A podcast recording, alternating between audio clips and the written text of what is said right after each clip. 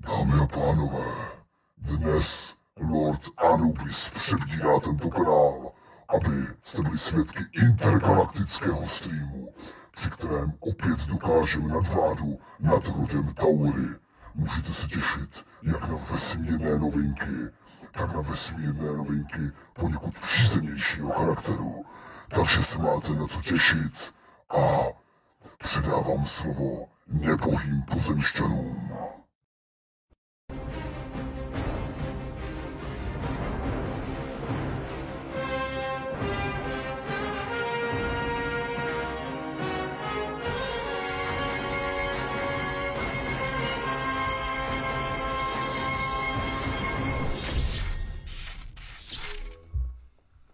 Ale dobrý den, dámy a pánové.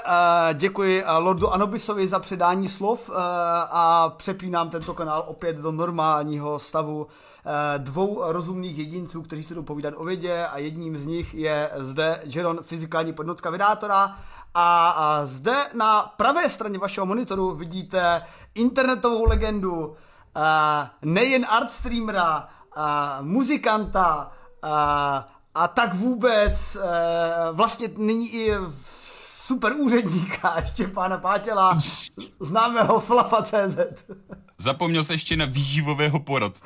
Výživového poradce. Hele, a když se bavíš o výživovém poradcování, eh, dneska normálně, já jsem tak zhýralý, že nemám tvou placku, Štěpo. Stydím se. Ty nemáš, ty nemáš, já mám placku. Ty máš, a ještě, tady, ale- ještě máš projekci. A, a děkuji ti moc, ale já jsem do toho šel trošku zodpovědně. Já jsem si vzal uh, tvůj merch osobní.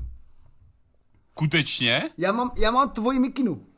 Ty máš moji mikinu, to je ta mikina, co máš půjčenou, ještě si ji nevrátil. Tak tak, hele, je mi v ní teploučko, já jsem totiž nemocinkanej, takže, takže ji potřebuji, abych se v ní zahřál. Takže oba dva máme velkou mikinu, jenom ty v ní trošku jako plaveš. Tak, tak, tak. Takže Štěpo, jak se máš a vidíš něco? Já se mám velmi dobře a vidím, já si to sundal, jsem chtěl jako, abych jako působil jako, že jsem cool, ale zatím působím jenom, že jsem vůl, tak jsem to jako, tak to jako, tak to jako sundávám. Děkuji moc za pozvání do týdne ve vědě. Musíme zasalutovat, jak se v týdnu ve vědě dělá. A pokusím se neudělat ostudu. Tak. Jakožto představitel nevědecké komunity. Ale jako vzhledem k tomu, jaký jsi upovídaný a znalý všech vědeckých témat, protože eh, nikdo ještě nám nedal takovou edukaci a doplnění informací v kvantové fyzice jako ty a tvé eh, kresby, myslím, že Feynman by na tebe byl hrdý. Já jsem si připravil papír. Kdybychom náhodou potřebovali, Výborně. potřebovali papír výborně. a kamera připravená, kdybychom chtěli zase něco mírně rozebrat. Výborně, máme všechno, co potřebujeme, takže zdravím tady všechny, co sem už přiskočili ze všech koutů internetu a tak vůbec, Tondu Mikasané, Elienden, HVV a všechny, kdo se tady nadšeně čekají, co z toho dneska bude. No já jsem taky zvědavý, protože tady máme pár novinek, které se týkají i mé osobní vědy, máme tady pár témat, do kterých už zaplujeme a určitě v nějaké odborné diskuzi se Štěpanem budeme se hádat a dojdeme k nějakému výsledku a bude to velkolepé a pak to oznámíme světové komunitě, a která se podle toho přizpůsobí a, a tak vůbec. A to bude, to bude takový to, že budou říkat, a to vzniklo v té týdnu ve vědě číslo, kolikátka je to týden ve vědě? Aj. Eh, já si furt plánuju, že až budu jednou nějak hodně nemocnej nebo nebudu mít co dělat, tak já to přepočítám. A můj odhad je něco jako 300-400. Eh, Nepočítal jsem to, a přestal jsem to počítat asi před rokem a půl, ale na YouTube to můžu dohledat. A pak to jak si to jmenovat. A Takže že já jsem tě teďka nechtěl jako buzerovat, ať to počítáš, že mě tak jako zajímalo, jakože, Ne. aby jsme to jako mohli datovat tady Ty se, ty se teď dotkl, dotkl právě toho, co vlastně dlouho chci dělat, jenom na to A, prdím. a, tak a. asi tak. A, tak, takže se omlouvám, ale v tom případě můžeme ukázat, cože já vlastním vědátorskou ročenku samozřejmě, která měla být taky, a na, nakonec mysleli jsme, že nebude a nakonec byla. Byla, přátelé, byla a dodělal jsem mi sám normálně. Každá z ročenek je ručně sešita mu- sešívačkou v práci, kterou jsem kvůli to, kterou jsem Jo, na to to pravda, zehnal. strašně, strašně chujově se otvírá. Furt, ať to dáte, jak to dáte, jak je to otevřené na prostředku. No a, a, a ještě bych se ti zeptal, a, a, podívej se na závěry, kde jsou tam ty podpisy, protože a, a, já jsem podepisoval všechny ročenky s Ladislavem a někdy jsem byl no. kreativnější a někdy ne a schválně jsem to pak slosoval, aby neviděl, co komu posílám. Takže někteří držitelé ročenek mají zcela originální podpisy různého No tak tohle takový, ano, legeronismus, zde jsem byl francouzský, vidím. Ano. Ano, ano. Tuhle, tuhle tu jako máme. No a každopádně, přátelé, teď tady vidím hezké raidy, naprosto úžasné raidy a časovné raidy uh, od Iluminátora a od bratra Martina Roty. Takže pánové, moc díky. Ruci, kluci, teda, vy, jste, vy nás teda podporujete. Děkujeme vám moc. Pojď, jdeme udělat Poč, počkej, počkej, vlna, vlna. Počkej, já začínám. 3, 2, 1. Obecně. Perfekt, krásně, prostě úplně nevěděl, na které straně jsem. Takže děkujeme moc. Přátelé, neodcházejte ještě z raidu, jakože vám skončily vaše, vaše pořady. Vy teprve jste nečekáte, co teprve teďka přijde, no, protože teď uvidíte, co jste ještě neviděli. Nechtěl bych nějak snižovat úroveň pořadu, které jste právě sledovali. To ne, ale v, bude to značný kontrast, slibujeme. Uh, ano, jako kontrast, nevím, jestli to vodné slovo, myslím, že to bude příjemné doplnění vašeho dnešního večera, ale moc díky ještě Ilumínátorovi a Martinu Rotovi za raidy a pojďme se teda podívat, co dneska budeme probírat, protože jako vždy v týdnu ve vědě budeme probírat, co se stalo v týdnu ve vědě, v úplném týdnu. A co tady máme? Uh, zjevila se na moři osamělá supervlna o výšce 17,6 metrů. A na ní je zajímavý to, že byla osamělá a že potvrdila něco, o čem si naši předkové i současníci povídají a my se na to podíváme, jak k tomu došlo a proč tomu došlo.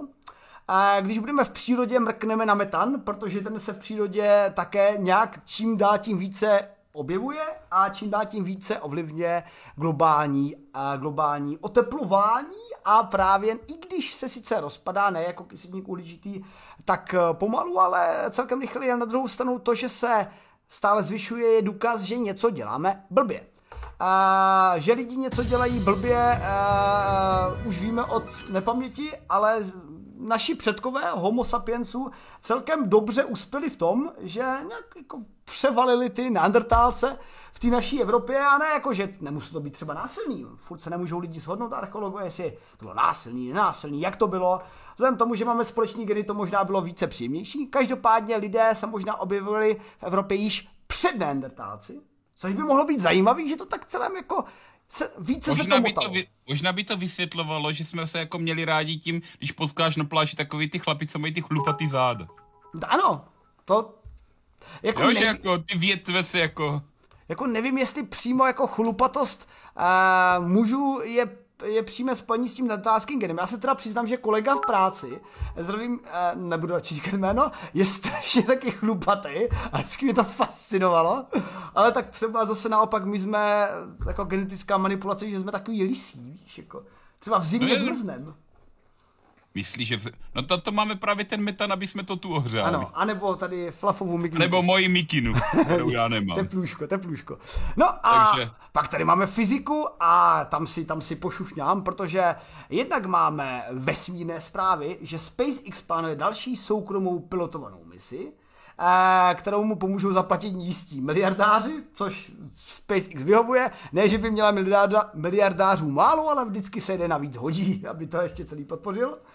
A... Ani v miliardářích není dost miliardářů. Přesně tak. Billions and billions and billions. A mrkneme na to, jak bude vypadat billions and billions bílých trpaslíků v budoucnosti našeho vesmíru, protože to je tak asi budoucnost většiny hvězd v naší galaxii a i jiných galaxií. A astronomové pozorovali, jak bílý trpaslík schramstl nějakou planetu, nebo kus nějaký planety, nebo nějaký větší část. Ajajaj, ajajaj, to je předzvěst. To je, je to předzvěst. Můžeme se kouknout do budoucnosti, co nás čeká. Ano, třeba zrovna nás, třeba zrovna naši planetu, takže musíme rychle dostreamovat, aby jsme to stihli.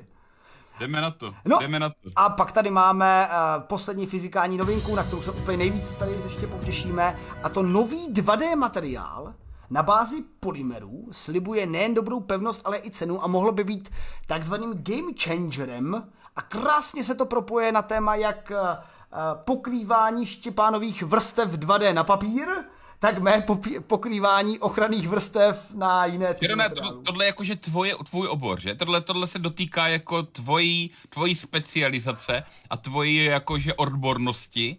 Takže tady teďka budeme narážet v tom, že já ti do toho jako budu píndat a ty budeš ten nejvíc jako high odborník. Ne, ne, v Tak pohodě, já se tě budu... Já jsem zvědavý, ty mě pak můžeš jako oznámkovat, jako to, tady ty budou narážet ty laické, laické znalosti, laické dedukce do toho fakt jako kovaného odborníka. Přátelé, já teďka z toho mám jako správnou trému, jo, protože tady tohle je člověk, který publikuje tady v této jako oblasti a tak, a já do toho budu píndat. Já si to téma zabírám, dips. Ne, já se úplně, já se úplně těším, jak, jak mě dostaneš eh, do nějak, nějakou otázku do, úplné, do úplného krize a já teď budu úplně spocený, až nebudu řeknu, a sakra. Dips. Já si beru toto téma, protože, protože to je tvoje odbornost, tak to budu o tom přednášet já. A, to zase dopadne. Jestli teda v chatu, ne, jestli v chatu nemají jako s tím problém. Já myslím, že, já myslím, že všichni hlasují pro, nevím, eh, smír a lásku na naší planetě, tak jak by měla být. A mimochodem Ne, ještě, ale ty jsi mě zebral, Mikinu, já ti zeberu téma.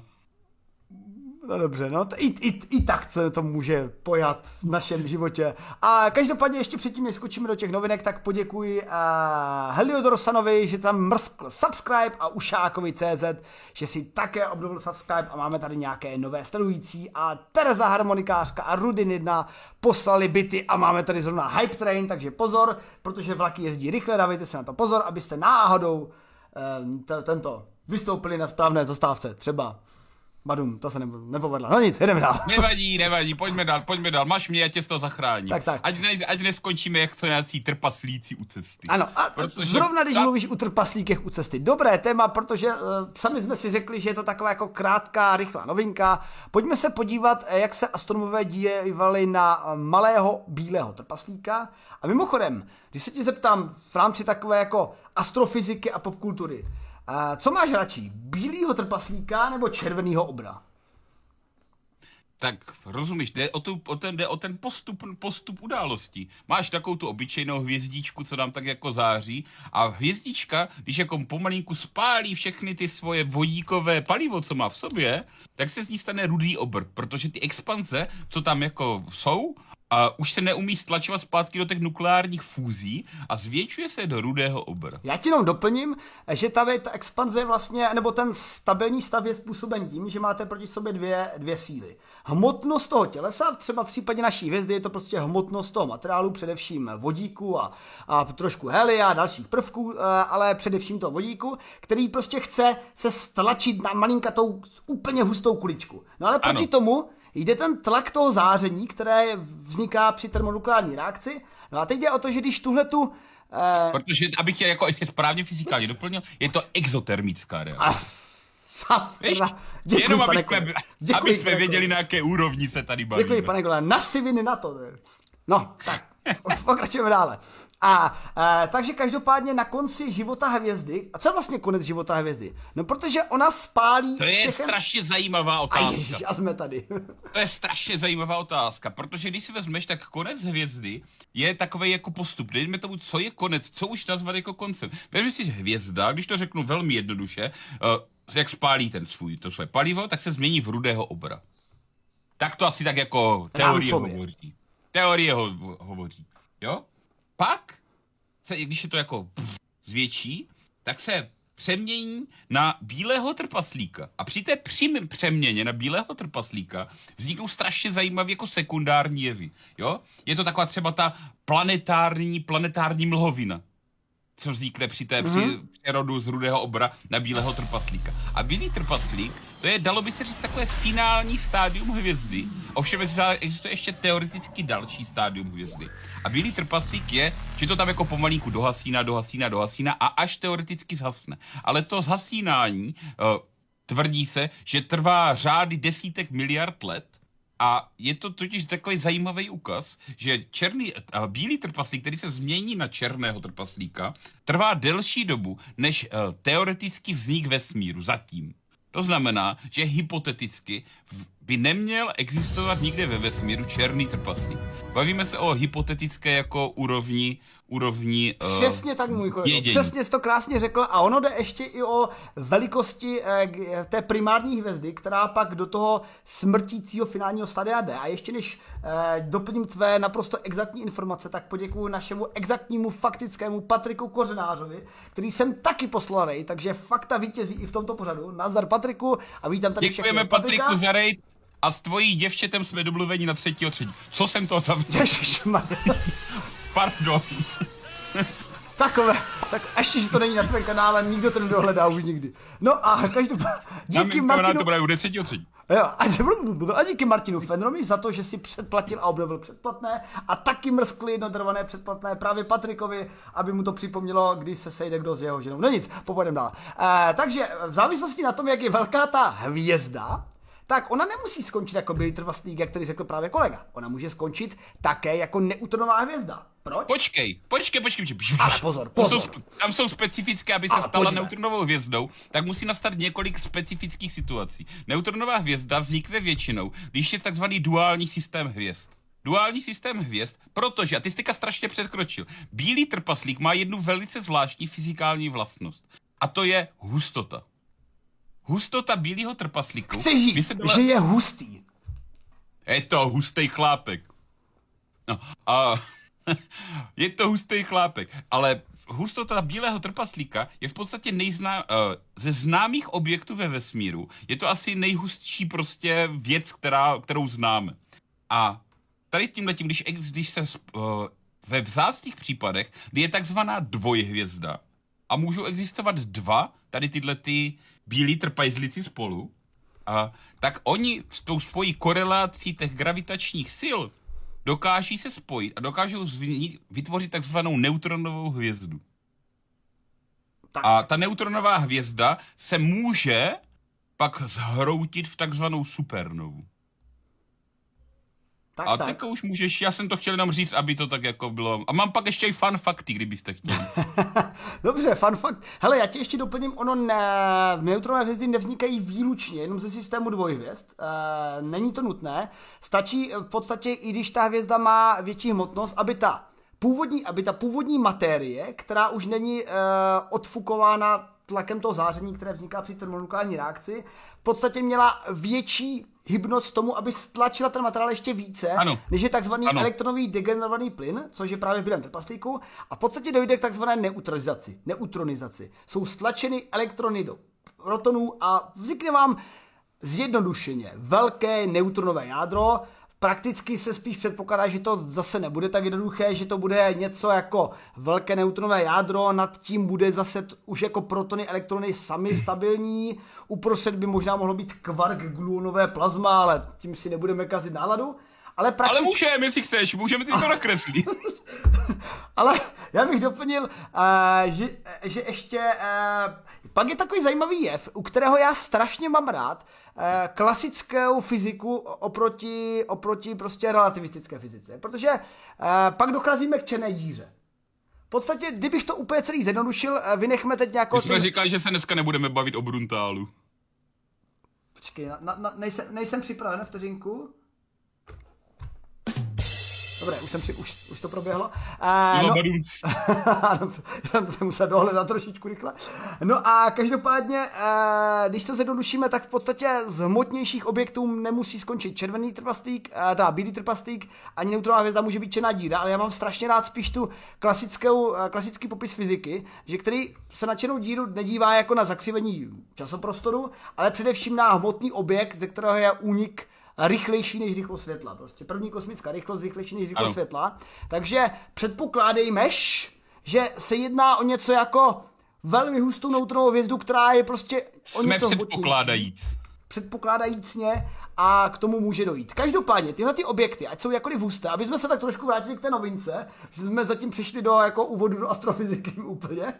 Já Eh, mám fa- fun fakt pak. Jo, dobrý, fun fact. Tak co pozorovali vydátoři eh, a publikovali to v časopisu Nature, tak eh, pomocí satelitu rengenového Chandra, který se právě sledují tyhle ty záblesky, protože ono, když se děje cokoliv kolem bílých trpaslíků neutronových hvězd, tak je to vysokoenergetické. Jakože vy to sice uvidíte, kdybyste se dívali normálně dalekohledem jako ve viditelném světle jako pšouk, ale v rengenovském záření, kde vlastně ta galaxie a celý vesmír tak moc nezáří, jako není tak prosvětlený, ale září v tom rengenovském záření, v tom vysokoenergetickém, hlavně jako ty nejnásilnější, nejenergetičnější objekty, ty neutronové hvězdy, pulzary a výtrysky hmoty z černých děr, jako z těch pólů a tak dále, tak v tom právě Chandra viděla, že kolem nějakého bílého trpaslíku to trošičku pšouklo.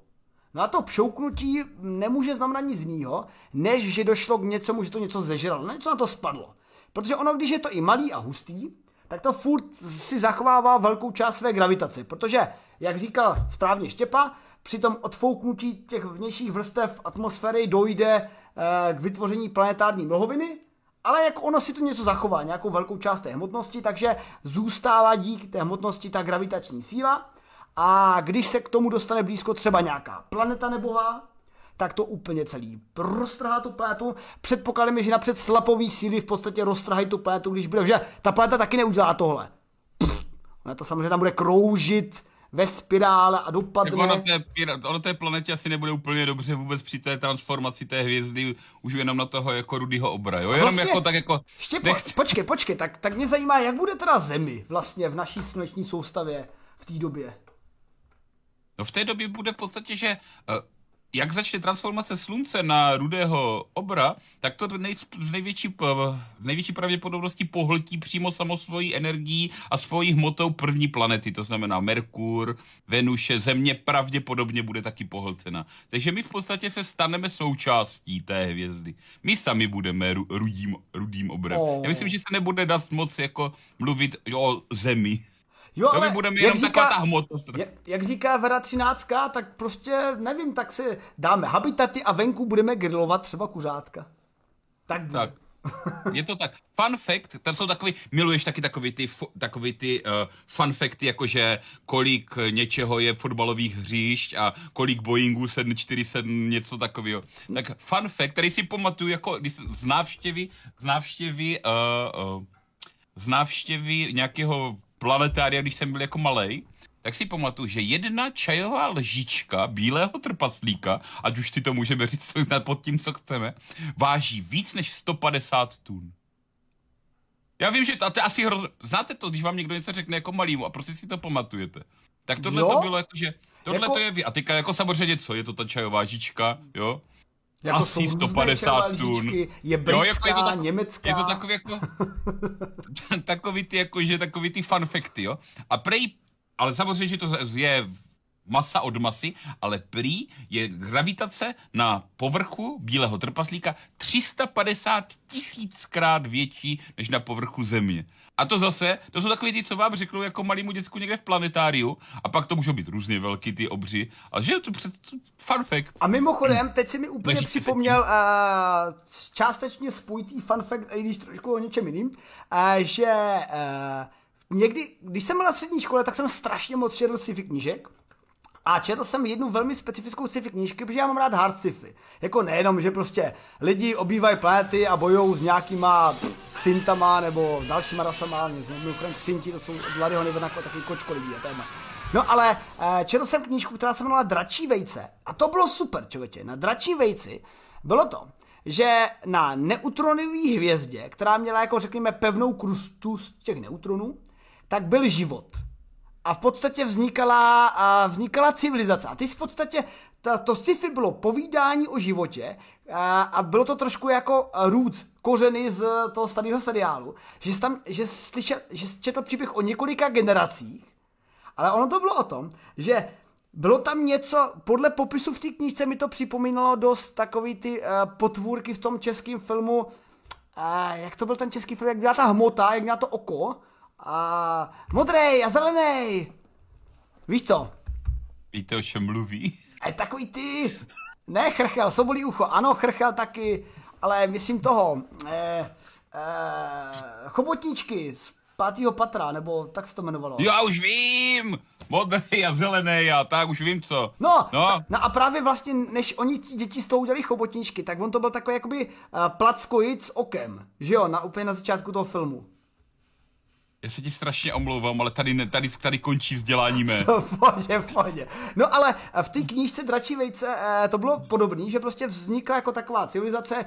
Nebudeme řešit, jak by se tam udržel v takových tlacích energiích a radioaktivitě nějaký život. Prostě na bázi určité eh, extrémní eh, hmoty by tam byl, akceptujme to a teď jak by se vyvíjel. No a právě ta knížka se zajímala tímhle, takže v podstatě oni, protože je tam tak silný magnetický pole a tak silná přitažlivost, tak oni fungovali, dneska to budeme v novinkách, jako 2D struktura. Takže oni si vlastně chrchlili. Už jsem, s tím, už jsem s tím jako pochopil, kudy jsme. Ano, kudy, právě. Kudy to byli... tvých myšlenek trýskal. Ano, to, to, úplně do, to, si vzpomínám, jak jsem to četla snížka, strašně se mi to líbilo. A oni tam byli prostě tyhle, ty, tyhle ty plackoidi, tyhle, tyhle ty potvůrky z pátého patra, takhle se tam jakoby plazili a postupně se učili stavět a měli samozřejmě obrovský problém stavět eh, nějaký budovy a do výšky, protože ta gravitace, že jo, a taky kvůli silnému magnetickému poli eh, měli snadný směr a těžký směr napříč, protože vlastně jedním směrem to šlo, druhým směrem to moc nešlo. No jasně, ale to se teďka krásně přešel na to, že budeme potřebovat stavět nějakým lepším materiálem tady v takovýchhle věcech. No ano,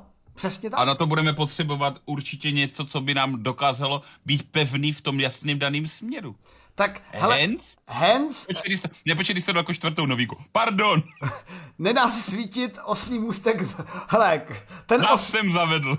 ten osel jsem přikejhal, takže, takže eh, tolik eh, k pozorování, teda ještě jenom dokončím tu myšlenku, že teda bílý trpaslík G2938 jest byl pozorován uh, astronauty, astronomů, teda pardon, astronauty, astronomy uh, pomocí observatoře Chandra a díky tomu jsme zjistili, že objekty pravidelně padají na bílé trpaslíky, což předpokládáme, ale nikdo to nikdy neviděl, teď jsme to pozorovali. Jak to, jak to má filozofickou otázku? Povídej. Jak to mám filozofickou otázku? Mně se hrozně líbí na pozorování vesmíru, tady tato věc, že to je od nás vzdáleno 45 uh, tisíc světelných let, tam bylo myslím, napsané v tom článku, ne? Nebo 45 dokonce jenom bez tisíc. To je, to je 45 světelných let. Pokračuj, pokračuj, já to zatím najdu. Jo? Mě fascinuje, že oni to jako teď se na to dívali a ta událost se už stala před těma 45 lety. Ano, a my to tady 45. bereme jako novinku a tam už je to jako hotovo. No, Tohle je něco, co mě strašně baví. Tady tohleto. Když si vy uvědomíte uh, rozdělení jako uh, vesmír a pozorovatelného vesmíru, tak že vesmír, když budeme uh, následovat naší tady normální jako teorii, jak vznikl vesmír, se kterým umíme my fungovat, tak my máme kraj vesmíru, takzvaného pozorovatelného vesmíru. A to je, ta hranice je určena tím, že to světlo stihlo doletět za tu dobu od vzniku vesmíru. Ano. To je něco, co můj mozek absolutně, prostě mi to správně lechtá. To je hrozně dobrý. Jo, že existuje něco za pozorovatelnou hranicí vesmíru, jenom proto, že my to nedokážeme vidět. Nebo jenom proto, že je to rychlejší než vzdálenost světla. To mě baví tady tohle. Já se omlouvám, mi to tak jako napadlo. Tady ta časová posloupnost vzhledem k té fyzikální posloupnosti. A vidíš, a Martin Hoch říká, že mu spouduješ příští článek. No krásně, Martin Hoche, tak na ten článek se těšíme, protože to bude... A jo, tyhle ty úvahy jsou správný, protože ono jde o to, že Já nečtu čet. vesmír je, řekněme, větší kvůli éře velkého rozfouknutí na počátku jeho existence, která vlastně to dostala do větších rozměrů, než umožňuje to stáří vesmíru při rychlosti světla, takže 13,7 miliardů let je takový náš horizont toho, co jsme schopni vidět a nahlédnout do minulosti. A tolik teda k téhle novince, ale jak už uh, Štěpan naznačil, uh, naši Naši kolegové, kteří by žili na neutronové hvězdě v dračím vejci, by byli velmi rádi za technologii, eh, která by byla o hodně pevná, byla by strukturně pevná, ale také lehká, aby to mohli v té neutronové hvězdě z toho stavit ty baráčky, jako třeba vydátoři, kteří přišli na 2D polymer... Tady se dostáváme na tvoji specializaci a tady seš ty na svém pískovišti. Tak já pojď, si teďka pojď. Tady přip, já si teďka tady připadnu hrozně, jakože nepatřičně, jo. Ale jdu já, jdu, jdu vykopávat a teďka si to vemte. Teďka je to úplně stejný, jak kdybyste se chtěli zahrát jako fotbal třeba s Ronaldem. Jo, Ale je to zase to stejný. nepřeháněj. Prostě, prostě umíte kopnout do toho míče, jo, prostě do něho kopnete a on se na vás tak ucolí a, řekne, a pohledí vás po těch vláskách a řekne, hezké to bylo. Jdu na to, přátelé, jdu, jdu, na, jdu na Ronalda. Jdu na Ronalda. Když se podíváme na uh, stavění, na uh, materiálovou fyziku a na materiály, kterých se tak jako kolem nás, kolem nás nově objevují, tak by se dalo říct, že uh, v poslední době zažíváme doslova boom. Zažíváme boom nových materiálů a je to dáno tím, že máme spoustu nových potřeb. Máme spoustu nových potřeb, na které nám už takové ty staré materiály, které jsou, dalo by se říct, primitivně získávány, jako je ocel a podobně, nestačí.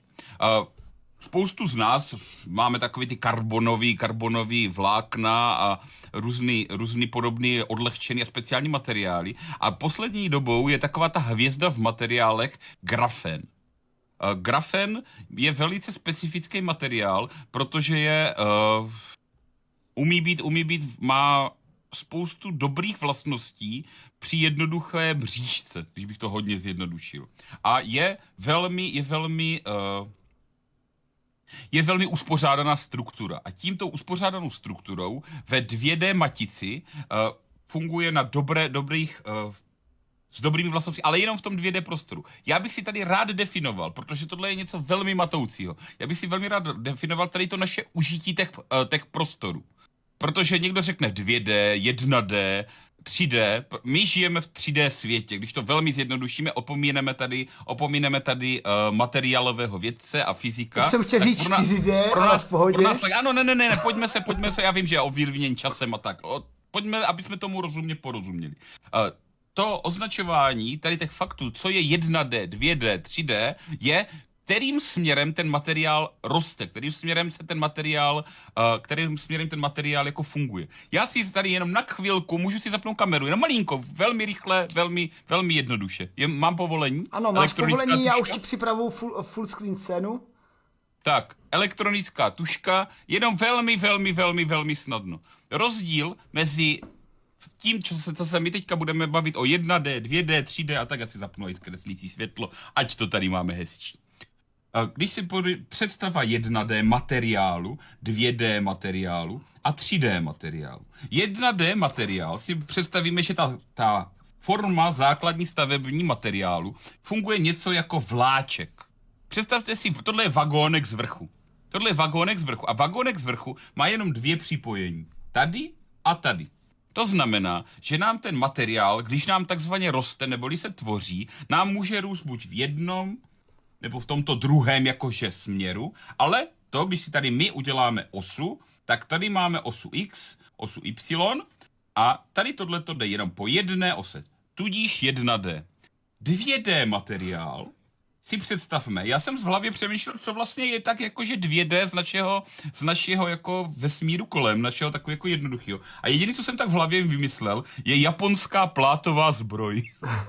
Takže si představme, že máme japonskou plátovou zbroj, neboli takové ty čtverečky, jsou, co jsou tady spojeny jenom v rozích. Jo? Jsou v rozích spojeny a tudíž ten materiál může růst tady v těchto dvou osách. Jo? Dál můžou růst tady ta plátová zdroj. Proto se bavíme o 2D. Všechny tady ty materiály jsou 3D. Není to jenom 2D, není to abstraktní forma. Ano, ale je to hele, forma, je to forma růstu. Ano, ano, třeba i pucle roste ve 3D, ve 2D, když to správně stavíš. Samozřejmě pomíníme eh, tloušku pucle. Jo, takže to používá tady, toto používá obě dvě ty osy. No a 3D samozřejmě to už teďka nebudeme z nás dělat blbce, ale víme, že to funguje tady v tom, ale může se to stavět i na sebe. Takže to využívá všechny tři všechny tři uh, osy. Tak, to vrátíme se zpátky do studia. Přátelé, tak tohle to bych teď jako chtěl, tímhle jsme si vysvětlili, co znamená ten 2D materiál. 2D materiál znamená, že ta mřížka neboli matrice, ve kterém se to jako uh, tvoří, já si vrátím zpátky hezký světlo, uh, ta ten materiál funguje na 2D vrstvě. Představte si to, jako kdybyste měli plech na pečení a to těsto se rozlívalo jenom do stran. To je, to je ono.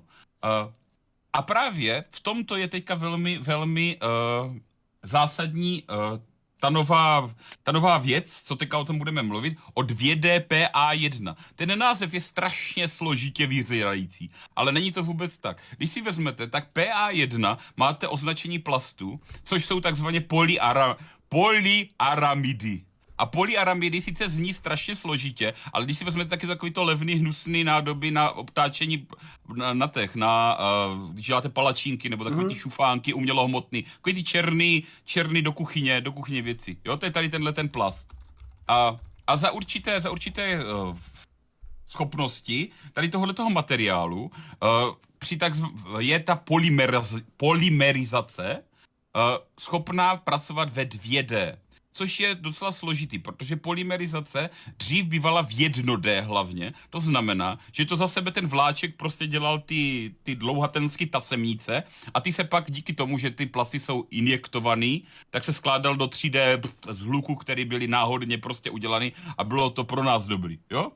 Ale tady tahle ta 2D polymerizace uh, je, tak, je pomocí toho polyaramidu. Je to, jestli chcete, já vám rychle pro vás chemiky, pro vás chemiky, vám tady ukážu rychle takovou jenom jednoduchou vzoreček tvorby tady téhleté, tady téhleté, uh, když k tomu použijeme melamin, neplís s melaninem, to je něco jiného, to máme v nechtech a ve vlasech, jo, na to pozor, to je, to je úplně něco jiného. Melamin je výborný druh plastu na bázi uhlíku a vodíku. Jo? Ale o tom si popovídáme dál.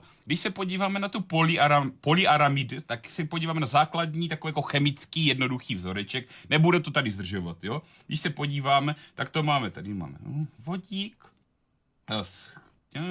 CH2 na 6, uh, NH, NH, C, tady se máme hezký kyslík, tady máme tu vazbu, která nás zajímá, tady tohle, na tohle bych rád upozornil.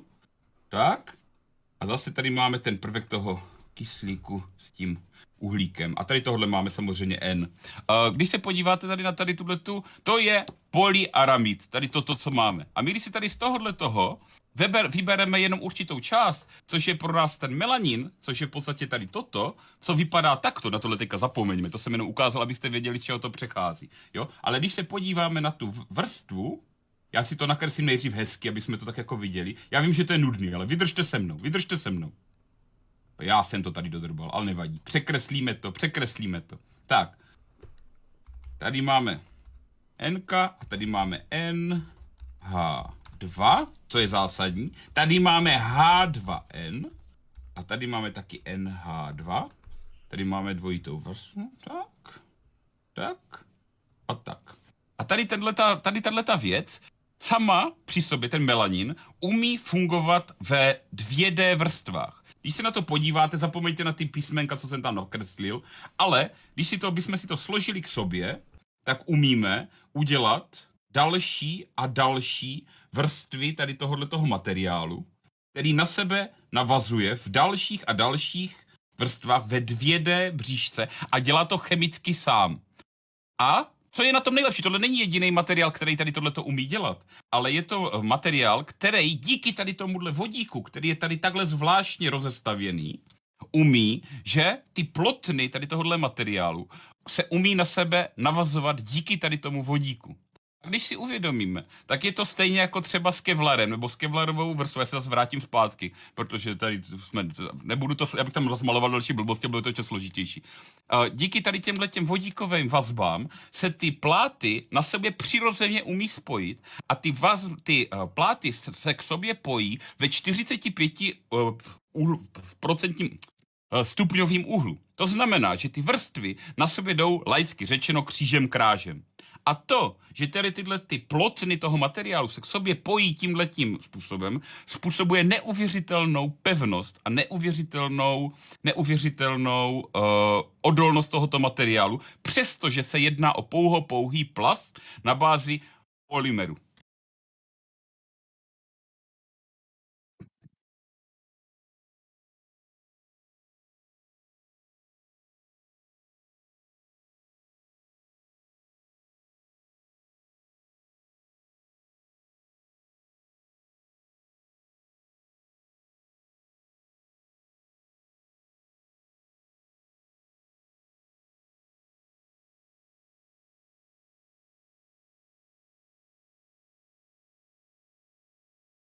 Píšou ti zvuk, asi tě neslyší zvuk, mikrofon máš pardon, pardon, no vidíte, to standardně, takže, takže znovu zapl jsem zvuk, omlouvám se, eh, aspoň, aspoň tady máme víc četovacích.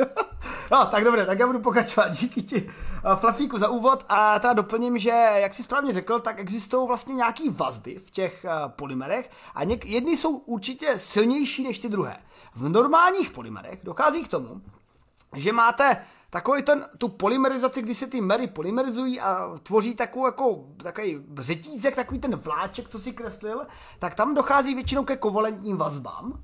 A ty jsou velmi, velmi silné, absolutně silné, jako tak silné, že jsou pak jako k sobě stlačení na nějaký zlomky nanometrů. Ale jde o to, že eh, tyhle ty vazby jsou silné jenom v 1D, ale když se třeba vezmeme nějaký polymer, třeba tady, nevím, tady mám nějaký ovladač k tomu, tak ten polymer je tvořen v podstatě tak, že tam je ta silná, ten silný špagátek, ale celý je v tom zašmodrchaný a ty špagátky k sobě jakoby bokem přidržují mnohem slabší síly. Třeba Vandervalsovské síly, možná znáte ze školy. A tak oni existují takzvané silné síly a slabé síly. Ty silné jsou kovalentní a jontová a ty slabé jsou třeba jako Vandervalsovské síly, ty udržují třeba grafitové pláty na sobě, teda grafenové pláty na sobě v grafenu a, a v grafitu, pardon. A pak třeba ta vodíková vazba. Ta vodíková vazba je něčím specifická. Ona je jakoby slabá proti kovalentní jontové, ale ve skutečnosti je nejsilnější z těch slabých. A protože oni vlastně vydátoři byli uh, s tou strukturou toho poly, polyaram, polyaramidu, Polyaramidu. polyaramidu uh, schopni uh, do, dosáhnout těch, těch vazeb právě mimo té hlavní linky, která je standardní zase jako kovalentní, ale mimo i do těch do dalších dvou směrů dosáhly právě té vodíkové vazby, která je silná, tak absolutně výrazně je ten materiál silný ve 2D struktuře. Já jsem si tady našel ještě obrázek, protože shodou okolností podobné téma jsem se věnoval já ve svém pobytu v USN fucking A, kde jsem se věnoval uh, polysiloxanům a polysilazanům a tak dále. A v podstatě Normálně, když se řekne plast, tak si představíte něco, co když si vystavíte teplotě, tak je to k prdu, že to zhoří prostě. Nevydrží to vůbec nic. A pochopitelně, protože ono dojde k tomu, že uh, obvykle ty polymery jsou v té lince jako, tam jsou ty uhlíky, kyslík, uhlík, kyslík, nebo uhlík, sem tam i křemík se tam může objevit, ale po těch stranách jsou nějaký OH, nějaký COH, prostě to jsou nějaký metyleny, metylové struktury a ty jsou volatilní, nebo česky řečeno v podstatě těkavé. A takže te, vysoká teplota způsobí, že oni frnknou a když frnkne nějaký kus molekuly z té molekuly, tak v podstatě je se zmenší, svrkne se a celý to popraská, zhoří je tak vůbec. A je to v čudu. A je to v čudu. Ale právě v Americe jsme studovali takový speciální polymery, který když zahřejete, tak se úplně tak nesuknou, můžete to něčím do, vynahradit a to vynahradí se tím, že se to dopuje nějakými dalšími prvky a postupně se ta struktura jakoby změní v keramickou strukturu. A mimochodem, právě vlastně tenhle ten materiál, eh, o kterém dneska si tady povídáme v tomhletom výzkumu, on jakoby překonává, on si bere to nejlepší z obou světů. Protože já ve své práci na Univerzitě Palackého dělám především keramické vrstvy. Protože ty polymerní vrstvy jsou fajn, ale nejsou tak pevný, nemají tak silnou vazbu, protože, jak říkám, mezi těma, mezi, ty vodíkové můzky tam nejsou všude, jsou, jsou především ledovásovské síly, takže ten polymer není tak pevný a nedaří se nám ho jako úplně dostat do té 2D struktury a jako dokážeme udělat 2D polymer. Třeba to jsou laky na autech. To jako není 2D, má to nějakou tloušku, třeba, nevím, desítky mikrometrů. No to je to, o čem jsme se mi bavili, co to je to 2D, 1D, 3D, jo, no. protože tohle je strašně matoucí pro lajka zvenku, jo, že my si musíme uvědomit právě tou eh, forma vazby těch polymerů je určující pro názvosloví těch uh, D-čkových struktur. Jasně. No a takže jde o to, že eh, v praxi eh, se nesetkáte s úplně s polymerními ochrannými vrstvami. Jako jsem tam někde, prakticky třeba proti, proti škrábancům, protože když je něco měkkýho, něco kryje, tak je to eh, primárně proti vnějšímu prostředí, proti vlhkosti, proti soli, takže jako ty laky na autech tam nejsou jenom proto, aby to bylo pěkný a barevný, ale taky, aby nám ten jako železný auto, který je z těch slitin železa, jako nezrezivělo protože zabraňuje oxidaci. se bavíme o ochranných, o ochranných vrstvách, o ochranných prostě lakách, a, nebo lakách, eh, o ochranných vrstvách. A Jasně. na to tady tyhle ty, tady směřujeme tady s těmi no. polymery. Těžko z toho budeme zatím stavět nějaký panely, ze kterých budeme stavět, ze kterých budeme stavět eh, vesmírný výtah a tak. Tohle byly takový ty velký, takový ty velký teďka slova, o kterých se bavili. Bavili se to sami o grafenu. Já bych právě nás vrátil zpátky k Dobře. tématu v tom směru, že eh, tady tohle mohlo zaznít, že tady tato věc je alternativní alternativa grafenu. A já bych jako rozhodně řekl, že ne.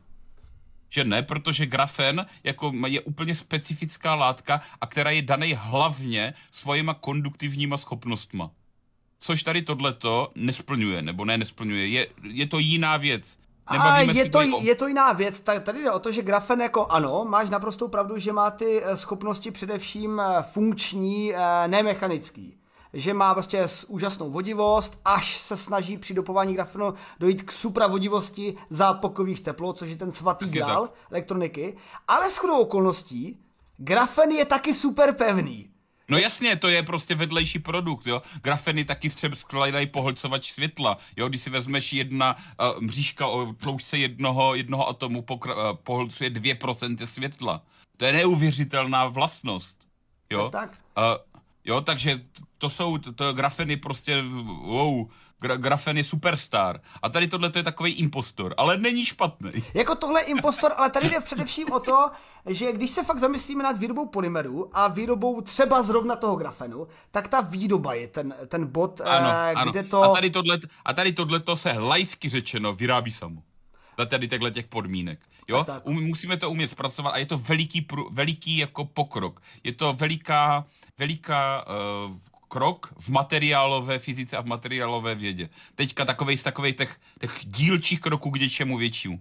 Osobně si myslím, osobně si myslím, že ta polymerizace uh, je way to go kudy, kudy jít jako dál při tvorbě nových, nových materiálů. Protože výroba grafenu jako taková je strašně náročná, ale je hrozně primitivní když to řeknu. Je to subtraktivní, subtraktivní metoda. Velmi jednoduše řečeno, úplně, úplně strašně prostě. Když byste si vzali uh, izolepu a vzali byste si, vzali byste si grafitový, třeba nějaký váleček, to, co tady mám tušku, nebo něco takového, nalepili jste tam tu izolepu a odlepili ji ven, tak máte nějakou vrstvu grafitu. A vezmete druhou izolepu, nalepíte na tu svoji izolepu, odlepíte, máte menší vrstvu grafitu. Vezmete a takhle tak prostě to subtraktujete, až máte jenom tu určitou tenkou vrstu. Tohle je super zjednodušený. Ale v podstatě takhle tak se dělá grafen. Ano, ano, ano. No a právě vlastně to, jak si popsal, jak se dělá grafen, tak on se samozřejmě dá získávat i nějakými chemickými způsoby, třeba im, laserem, implozivním útokem laserem na grafit v nějakém, v nějakém roztoku, ale... No právě, ale je to furt ta subtraktivní metoda. A jde především o to, že nejsme schopni tak nějak eh, získat eh, větší množství spojeného grafenu. Tak. Vždycky získáme jako nějaký jako pláty, které dneska už dosáhneme eh, rozměrů mikrometrů až zlomku milimetrů, ale třeba o tom, že se o grafenu a o nanotrubičkách mluvilo jako o možném materiálu na třeba hvězdný výtah, kde potřebujete desítky tisíc kilometrů volného nanotrubičkového provazu, tak tam zdaleka, zdaleka, zdaleka nejsme. Mimochodem, takový fun fact, když už jsme u těch fun factů. Uh, zatím, Miluje fun facty. Ano, ano. Zatímco třeba uh, pro hvězdný výtah z naší planety, kvůli naší gravitaci a nutnosti pevnosti, se furt, furt ta matika vychází jenom, že by to musel být nějaký super grafenový, potažmo nanotrubičkový vlákno, nějaký také provazec, který nejsme schopni vyrobit, ale dá se to představit. Ale třeba takhle z měsíce by úplně stačil, nebo možná, ne, nevím, teď si nepamatuju, jestli ty výpočty seděly i pro Mars, ale eh, minimálně z měsíce určitě by stačilo úplně v pohodě nějaký uh, třeba kevlarový vlákno který ta pevnost je dostatečná při té znížené gravitaci. Samozřejmě si pak můžete říct, no jo, ale taky by stačilo třeba menší raketa, že jo, ale tak jako víte co, ono je furt dělat nějaké rakety, anebo prostě de facto vylézt po tom špagátě je jednodušší. Ono největší, největší uh, potíž při tady těchto věcech je ten materiál sám sobě. Když si vezmete hypoteticky jednoduchý pokus a vzali byste si nekonečně dlouhý lano, jedno jak pevný, a spustili byste ho z výšky, tak nakonec to lano samo se přetrhne jenom váhou toho lana. Tak, tak. Jo, že vy musíte počítat hlavně i s materiálem, kde ta pevnost je sice velmi důležitá, ale ta lehkost je možná ještě důležitější. Tak, tak. No a tenhle ten materiál, protože bude vlastně polymerní, obecně ty polymery, i když jsou i nějaké hmotnější polymery, vysoko a, a atomové polymery, tak tyhle jsou furt lehké. V 2D, eh, že sám se dokáže poskládat do 2D, eh, do 2D polymerní struktury, je absolutně úžasné i z hlediska té tenkosti, která je s tím dosažitelná. Ve výsledku bychom si dovedli představit výrobu nějakých takových zase vrstev, které se budou nanášet a když budete potřebovat změnit vlastnosti tohohle původního materiálu, protože, jak říkal Štěpa, grafen má nějaké schopnosti a nejsme ho schopni vyrábět efektivně. Tohle jsme schopni vyrábět efektivně, ale ty schopnosti se teprve budou poznávat, ale není nic jednoduššější, než to dopovat. Třeba v té Americe mimochodem hodil jsem do chatu nějaký uh, videa právě Vydátor v robotě 2, kde popisují svůj výzkum v Americe, takže uh, delší část mého minutového povídání si můžete poslechnout tam. A tam jsem právě uh, dopoval to třeba titanovýma, titanovým práškem, který zvýšil vodivost. To jsme, to jsme úplně u něčeho jiného. Tohle teďka už je laminace polymeru. Jo, ale tady se bavíme o tom, že i tenhle ten materiál by šel jednoduše dopovat a tím bychom získali jakékoliv funkční vlastnosti, které bychom je to potřebovali. Tak, je to tak, tady tohle je náš chleba a my na to můžeme namazat máslo, který potřebujeme. A nebo do toho dát ještě třeba rejčátka. To už je pak navíc. Tak, tak. Každopádně vydátoři díky tomuhle postupu, vydátoři z MIT díky tomuhle postupu jsou schopni velmi rychle vyrábět e, materiál a velmi efektivně. A teď je o tom, jestli se najde využití.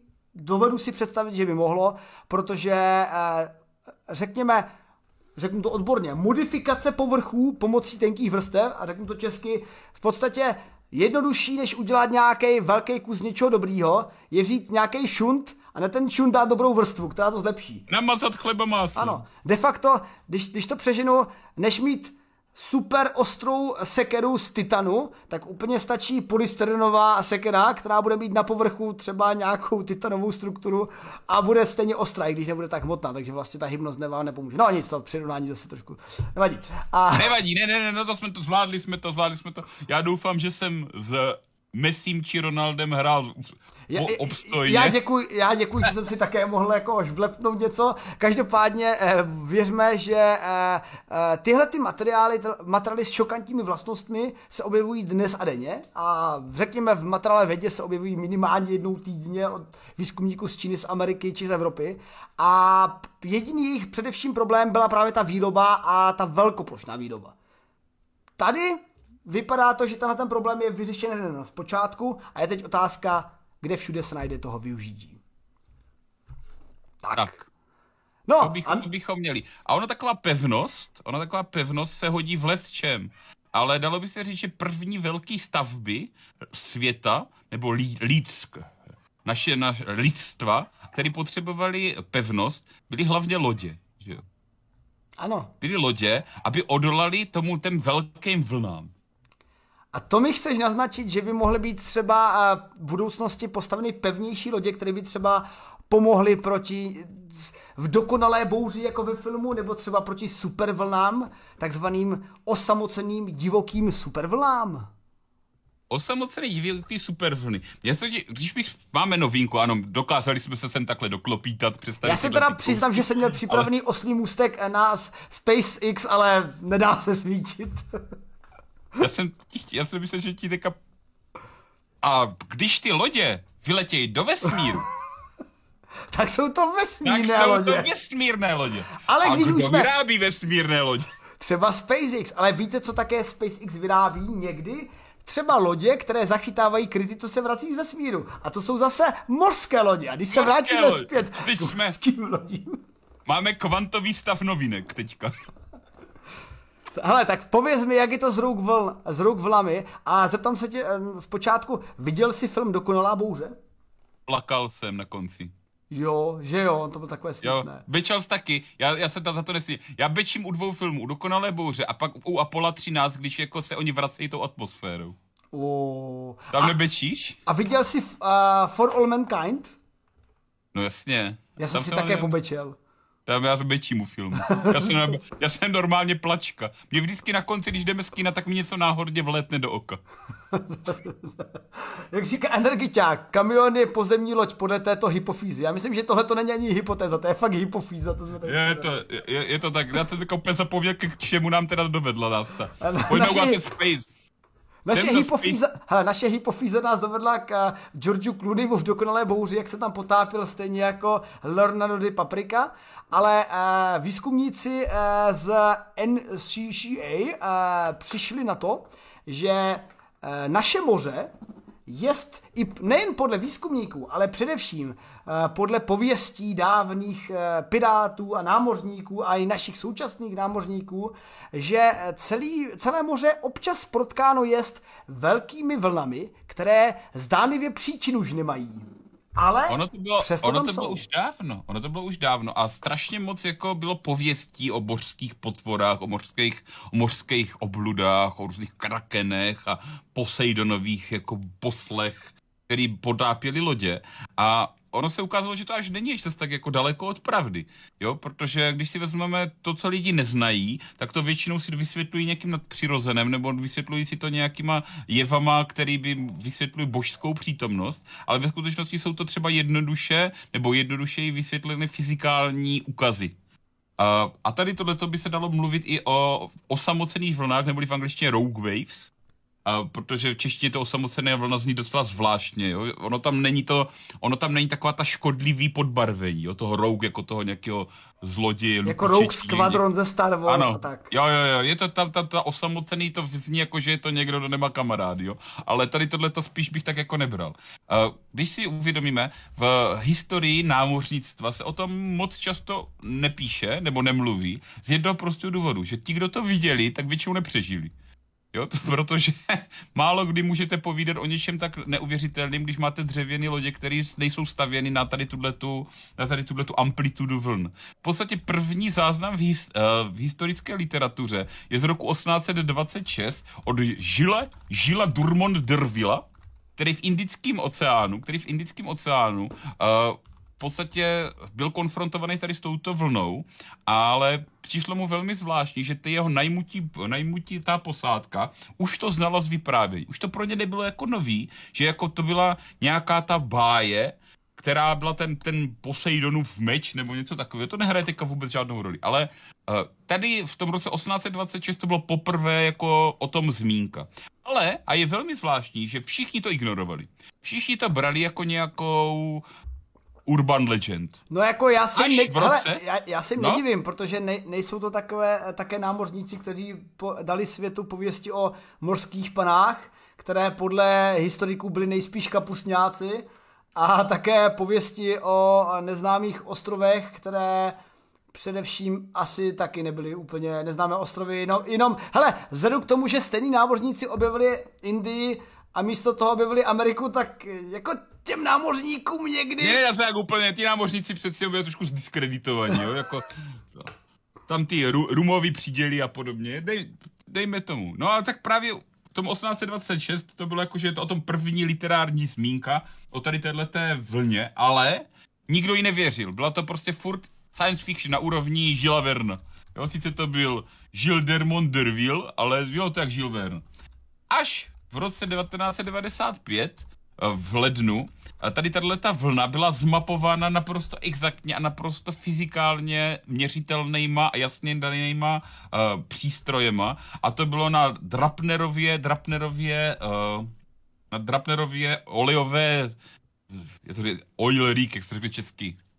Uh, těžební, st- uh, Těžební stranici, platforma. plošině. Plošina. Těžební, plo, těžební plošině. To, jsem úplně zavařil teďka, jak jsem to, to, to, to No a právě tady tyhle ty těžební plošiny mají docela sofistikovaný systém laserového zaměřování v okolních vln kvůli takzvanému balastnímu vyvažování. Jo? Oni, eh, většina tady těchto stanic není úplně, že by uh, byla třeba ukotvena ke dnu, ale mají tak dlou, dlouhý pontony a ty pontony se aktivně zaplavují a odčerpává se z nich voda, tudíž působí stacionárně. I, a i když jsou jako ukotveny.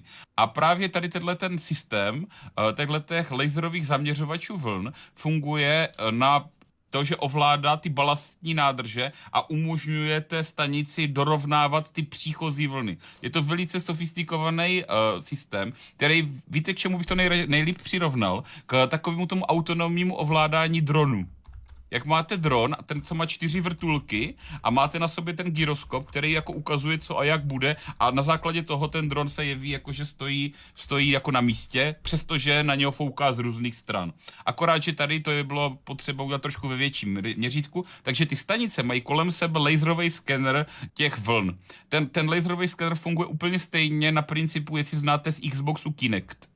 Jo, že to vysílá mřížku dolů na ten povrch a tu mřížku to skenuje pak zpátky a podle toho, jak se ta mřížka jako vrací a vlňuje, tak takovým způsobem se vyhodnocují ty data. No, No a teď se si, strašně krásně daleko. popsal, teď si krásně popsal, jak, jak právě probíhá vlastně detekce pohybu vlastně strašně jednoduše, že jo, tou sítí. Protože my podobnou metodou deformací povrchu eh, měříme, jak vyrábíme zrcadla pro observatoř Pierre Auger, to je oslý můstek pro video, který tady dám do chatu, tak my tam právě taky testujeme, jestli eh, máme to v zrcadlo dobře udělané, tak jak by mělo být. A my taky na to promítneme říšku a kde tam říška není pěkná a just tam máme deformaci přesně definovanou. Takže, takže eh, na těch ropných plošinách to dělají podobně. Mimochodem, eh, ropné plošiny mě vždycky strašně zbavily a zajímaly. Jako ten, ten pocit prostě žít na něčem tak krásně technologickém uprostřed moře, já bych to chtěl tak ono je to asi, ono je to asi jedno, jestli žiješ na nějaké vesmír stanici nebo něčem takovým, protože jsi odkázaný sám na sebe, že jo? Tak... Jako je to trošku jako light, light verzi, že proto může přiletět ten vrtulník, což je snažší, než aby pro tebe přiletěla jako vesmírná loď. Tenhle oslý můstek si necháme až za chvilku. Jo? Ten si necháme schovaný. Ale protože ty vlny jsou fakt zajímavé, je to zajímavý téma. Já vím, že to my to rozjíždíme trošku pomalu, ale je to strašně zajímavý i fyzikální téma. Sledujte to k mých myšlenek. A Drapnerová, Drapnerová těžební stanice to změřila. A ukázalo se to jako, že je to uh, anomálie, že je to měřící anomálie. Protože ta vlna měla 25,6 metrů. A ta uh, Drapnerová těžební stanice, ty jsou stavěny většinou do 20 metrů a i to je strašně nadsazený. Na, v normálním oceánu nebývají takhle vysoké vlny. Není to lidi si mysleli donedávna, že to není fyzikálně možné. Že nejvyšší vlny na otevřeném oceánu jsou zhruba 9 metrů. Tohle je, s tímhle se tak jako, jako počítá. Leda, že by jedi... přišla dokonalá bouře. Samozřejmě dokonalá bouře by přijít mohla, ale dokonalá bouře, i když se to dá, tak prostě ty uh, vlny bojují proti gravitaci. A ta gravitace, uh, jako kdyby si všichni mysleli, že neumožňuje učinit tyto vlny. Uh, pozor, je něco jiného udělat vlnu, která má konstantní výšku a délku a vydrží delší dobu, než jenom šplouchnutí. Jo, tohle je potřeba definovat si tyhle dvě rozdílné věci. Vy můžete udělat něco, co bude vysoký 40 metrů, hypoteticky, ale neudrží to tu výšku. To je to, o čem se my tady bavíme. A to je to, co je na tady těch osamocených vlnách ten, ta fyzikální anomálie, to, co my nedokážeme vysvětlit. Protože ta vlna uh, putuje po tom oceánu delší dobu. Není to něco, co se vytvoří a, jed, a hnedka žbluňkne zpátky. Jo? To je to nejzajímavější. Ne ta absolutní výška té vlny, ale dejme tomu ta stavba té vlny. Uh, někdo by mohl namítnout tsunami. Tsunami a tady tyhle ty rouk vlny jsou absolutně odlišné věci. Je to úplně, úplně, úplně něco jiného. Uh, tsunami jako takový je uh, pohyb masy vody. Pohyb masy vody, které většinou vznikne pod vodou, ať už je to třeba erupcí podmorské sopky, podmorským, podmorským uh, zemětřesením, nebo, a to se taky, to se stalo, no, myslím, na ostrově Sumatra, nevím, asi na ostrově Sumatra, uh, masivním sesuvem půdy, který, který stlačí tu vodu uh, pod vodou, ne nahoře. A uh, tsunami se projeví až v mělkých vodách, kdy ta masa vody doplave, se dopraví k tomu pobřeží a jelikož tam se nemá kam rozpínat do všech stran, tak se přehoupne dál a tou masi, masivostí, masitostí té vody jde dál. Jo? Když Já ti jenom to, doplním, tak... jestli mohu. A právě, taková Hunga Tonga, právě ten výbuch sopky v nedávné minulosti, který uh, uh, byl opravdu masivní, ale zrovna došlo k němu v oblasti, kde není zase tolik jako populace, tam někde v, v Austrálii, oceány, takže jako uh, ano, dostalo se to do novin a pak, když se podíváte, jak vypadal ten mrak po výbuchu sopky, tak to v podstatě zakrylo celou Českou republiku úplně v pohodě ale ve výsledku i tahle, ta událost také vyvolala takovouhle uh, tsunami a dodnes se neví, nebo spíš se čekají pak na výsledky, jestli k té tsunami došlo, že ta sopka vlastně, že ta tsunami může mít dva postupy. Jak říkal, uh, sesuvem nějaké hmoty, a i změny, když se sesune hmota buď z povrchu do podzemí, a nebo už v tom podzemí se nějak pohne ta hmota, tak vytlačí tu vodu a ta voda se pak šíří jako vlna všemi směry. A právě ta Hunga Tonga vyvolala tsunami a neví se, jestli třeba přímým výbuchem dole, ta subka prostě pšoukla dole, anebo až sekundárně tím posunem, posunem hmoty, ale zase ve výsledku ta tsunami zase nebyla tak neměla takovou hrůzostrašný efekty, protože se to vlastně nacházelo v celkem bezlidné části, i když myslím, že království Tonga by úplně nesouhlasilo, protože to tam nějak jako Jas, s tím mělo jasně, problém. jako nemůžeš to srovnávat s nějakýma těma ničivými útokama, s tsunami v roce 2004 a podobně, Asi. jako to, OK. Ale, Ale ještě, jenom, aby jsme- ještě, když ti doplním, eh, tak právě ty Rogue Waves, ke kterým se pomalinku dostáváme, jsou o tom, že i podle pověstí těch eh, našich dávných eh, námořníků i těch současných se jedná prostě o vlny, které zdánlivě jsou fakt osamocené, jak to říká ten český překlad. Osamocené vlny, že dopředu, dozadu se díváte, jsou tam vlnky něco kolem 8-9 metrů a najednou je tam jedna dvacítka. tomu, k tomu mám, k tomu mám jasně, jasně jasnou definici tady těchto těch vln. Ještě ty strašně pokročil. My musíme jasně ještě de, definovat. Omlouvám se, omlouvám se, že tě zase vracím na koleje, ale uh, uh, my oddělujeme teďka tsunami od tady těchto těch osamocených vln. Tsunami jako takový není normálně pozorovatelný na otevřeném oceánu. To je základní jeho vlastnost. Tsunami je přesun masy vody, protože voda je výborný kinetický, jako vede výborně kinetickou energii. Proto je třeba hrozný problém, když eh, vám teče. Uvědomte si takový jednoduchý pokus mentální, pojďme si udělat. Máte hadící zahradní a pustíte jako vodu a teďka na jed, ta voda teče, blíchá ven a prudce to zastavíte, tak v té hadíci strašně cukne.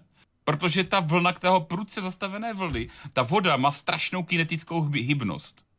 A když vy najednou to zavřete, tak se nestane to, že by ta voda najednou zůstala stát a řekne, hm, blážo, plážo. Ta voda v podstatě tu kinetickou hmotnost přesune zpátky do celé té hadice. Proto nám v té hadici tak jako cukne.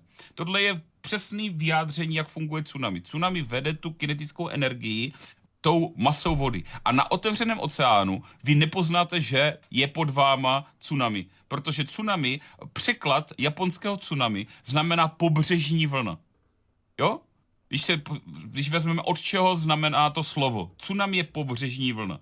Přijde obrovská masa vody, která narazí na pobřeží a jelikož už nemá kam expandovat, expanduje nahoru a přes. To je tsunami. Vidíš, a já jsem si myslel, ty že rou- to, já jsem si myslel, že to znamená pobřežní vlna za období padajících lotosů při písni našich předků.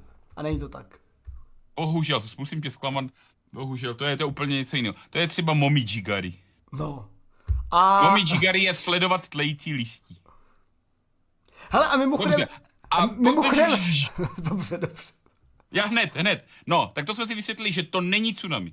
A ta o, osamělá vlna, jak definujeme, co je osamělá vlna? Osamělá vlna, neboli rogue wave, má jasnou definici, úplně exaktně přesnou definici vědeckou. Tohle se Jernovi bude líbit, protože tohle je přesná definice vlny. Osamocená vlna je výška, její, jejíž výška je alespoň dvakrát větší než průměrná výška nejvyšší první třetiny nejvyšších vln bez měřené vlny. Jo? Takže v podstatě, v podstatě eh, podle to, téhle definice, jestli jsem mi správně pochopil, tak je to sledování jednotlivých vln, a Ano. které ti vytvoří nějaký eh, statistický soubor a z toho si vezmeš první třetinu První třetinu a, a, z ní uděláš průměr z té první třetiny, takže pomineš takový ty malinkatý vlnky, taky ty extrémní. V podstatě máš Gaussovo rozložení a ty si ale bereš jako z toho extrému a výjima té, pr- té Ano. vlny a to musí překonat. Tudíž, tudíž, a tady díky této definici si my můžeme uvědomit, že tady tato vlna nemusí být 17 metrů vysoká. To může být vlna, která může mít metr a půl. Ale je na, v- prostě v oblasti, kde většina vln má 75 cm. Jasně. Tady nejde, tady nejde o velikost té vlny, tady jde o ten fyzikální jev. A tudíž se do, tady se dostáváme k meritu věci. My nejsme moc schopni uh, přijít na způsob vzniku těchto vln. My jsme scho- ji schopni vyrobit, my jsme schopni ji simulovat, ale nejsme schopni udržet tu uh, tu synergii těch vln tak dlouho, aby oni udrželi tu vlnu v, této, v tomto stavu po tak dlouhou dobu, jak se objevuje na oceánu. Ta vlna se není šplouchnutí, to je něco, co se valí dopředu dál v rámci těch ostatních vln. A je to, uh, bavíme se o několika desítkách minut až klidně i hodin, kdy tady tenhle ten, kdy tenhle ten fenomen prostě prochází, prochází skrz. Jsou tři uh, teďka vysvětlení, kterým se jako lidi baví, nebo věci, které se tím, hyd, hydrodynamici, který se tím jako baví. Jo? První takový nějaký jakože uh, vznik, ta hypotéza, je, že je to vlnová interference vln. Že máme Jako víc to, je, vln. hele, to je první, co mě napadlo, protože v podstatě, eh, když řeknu, že vlny na moři jsou vlnění, tak to je jako tak obvious, jako to obvious může být. Ano, ano. A ty, ty vlny vznikají, naše vlny, o kterých se teďka bavíme, uh, ne tsunami, proto jsem si to na začátku jako rozdělili, uh, vznikají z většiny uh, tím působením větru. Jo, že to není, že to není uh, něco zev, zevnitř z vody, ale že je to působením větru. Jo? Máme tam další zanedbatelné věci, které, ale vítr je prostě to hlavní. Tudíž je to něco, co se dá považovat, že je to, jak to je dokonalá bouře, na rozhraní dvou tlakových pásem vznikají interference vln. Že to může být interference vln. Tadleta ale hypotéza pokulává právě tou udržitelností té dané vlny začíná nám do toho vznikat další, další jako uh, faktor a uh, je možný, že to můžou být ještě oceánský proudy, do toho můžou pohyb, pohyb uh, vody vli- vlivem oceánských proudů. Jo? A třetí, který je ale nejvíc jakože uh, nejvíc pravděpodobný, je, že do té interference vzniká takzvaný fyzikálně známý efekt, a to je nelineární efekt, a to je sčítání uh, energií menších vln, kde nám ta koherentní křivka té uh, lineární, lineární vlny se mění uh, v to, že dělá ten pík. Je to to stejné, jak když máte třeba zvukové vlny a dokážete třeba udělat i to, že dokážete jeden zvuk vyrušit tím druhým, tím, že pošlete přesnou opačnou amplitudu zvuku. Jo? Je to úplně to samé. A tudíž, když neexistuje osamocená vlna, vlna neboli rogue wave, tak existuje i její protipol. A to je rogue hole. O tom se tady moc nebavíme, ale existuje i to samé, že existuje něco jako džuzna mezi vlnama, která pluje stejně jako ta rogue wave.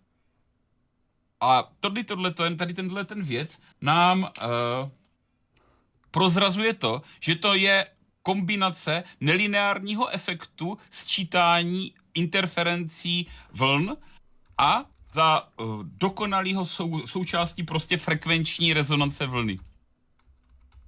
Jako teď si, to, teď si to krásně vysvětlil z fyzikálního hlediska, jak tomu dochází. Ono je ale pak zajímavé, jako že nějakou příčinu e, to může mít skutečně takhle jednoduchou, že se jedná o interferenci e, malého množství vln e, pomocí, vyvolaných pomocí větru, ale třeba, jak píše e, Uh, kdo to tam někdo psal, teď jsem to, teď jsem to, teď jsem to za, uh, ztratil, že třeba by to mohlo být jako nějaké doplnění energie s pomocí podmorských proudů, ale tady se prostě bavíme, že třeba podmorské proudy jsou na v různých výškách a předpokládám, že se spíš nebavíme o něčem, co se projevuje ze dna moří tam po výšku. strašně Tady moc se, proměných. ano, tady se bude, tady A je tam strašně zajímavá proměna, i to, i gravitace. Když gravitace kolem celé země není stejná.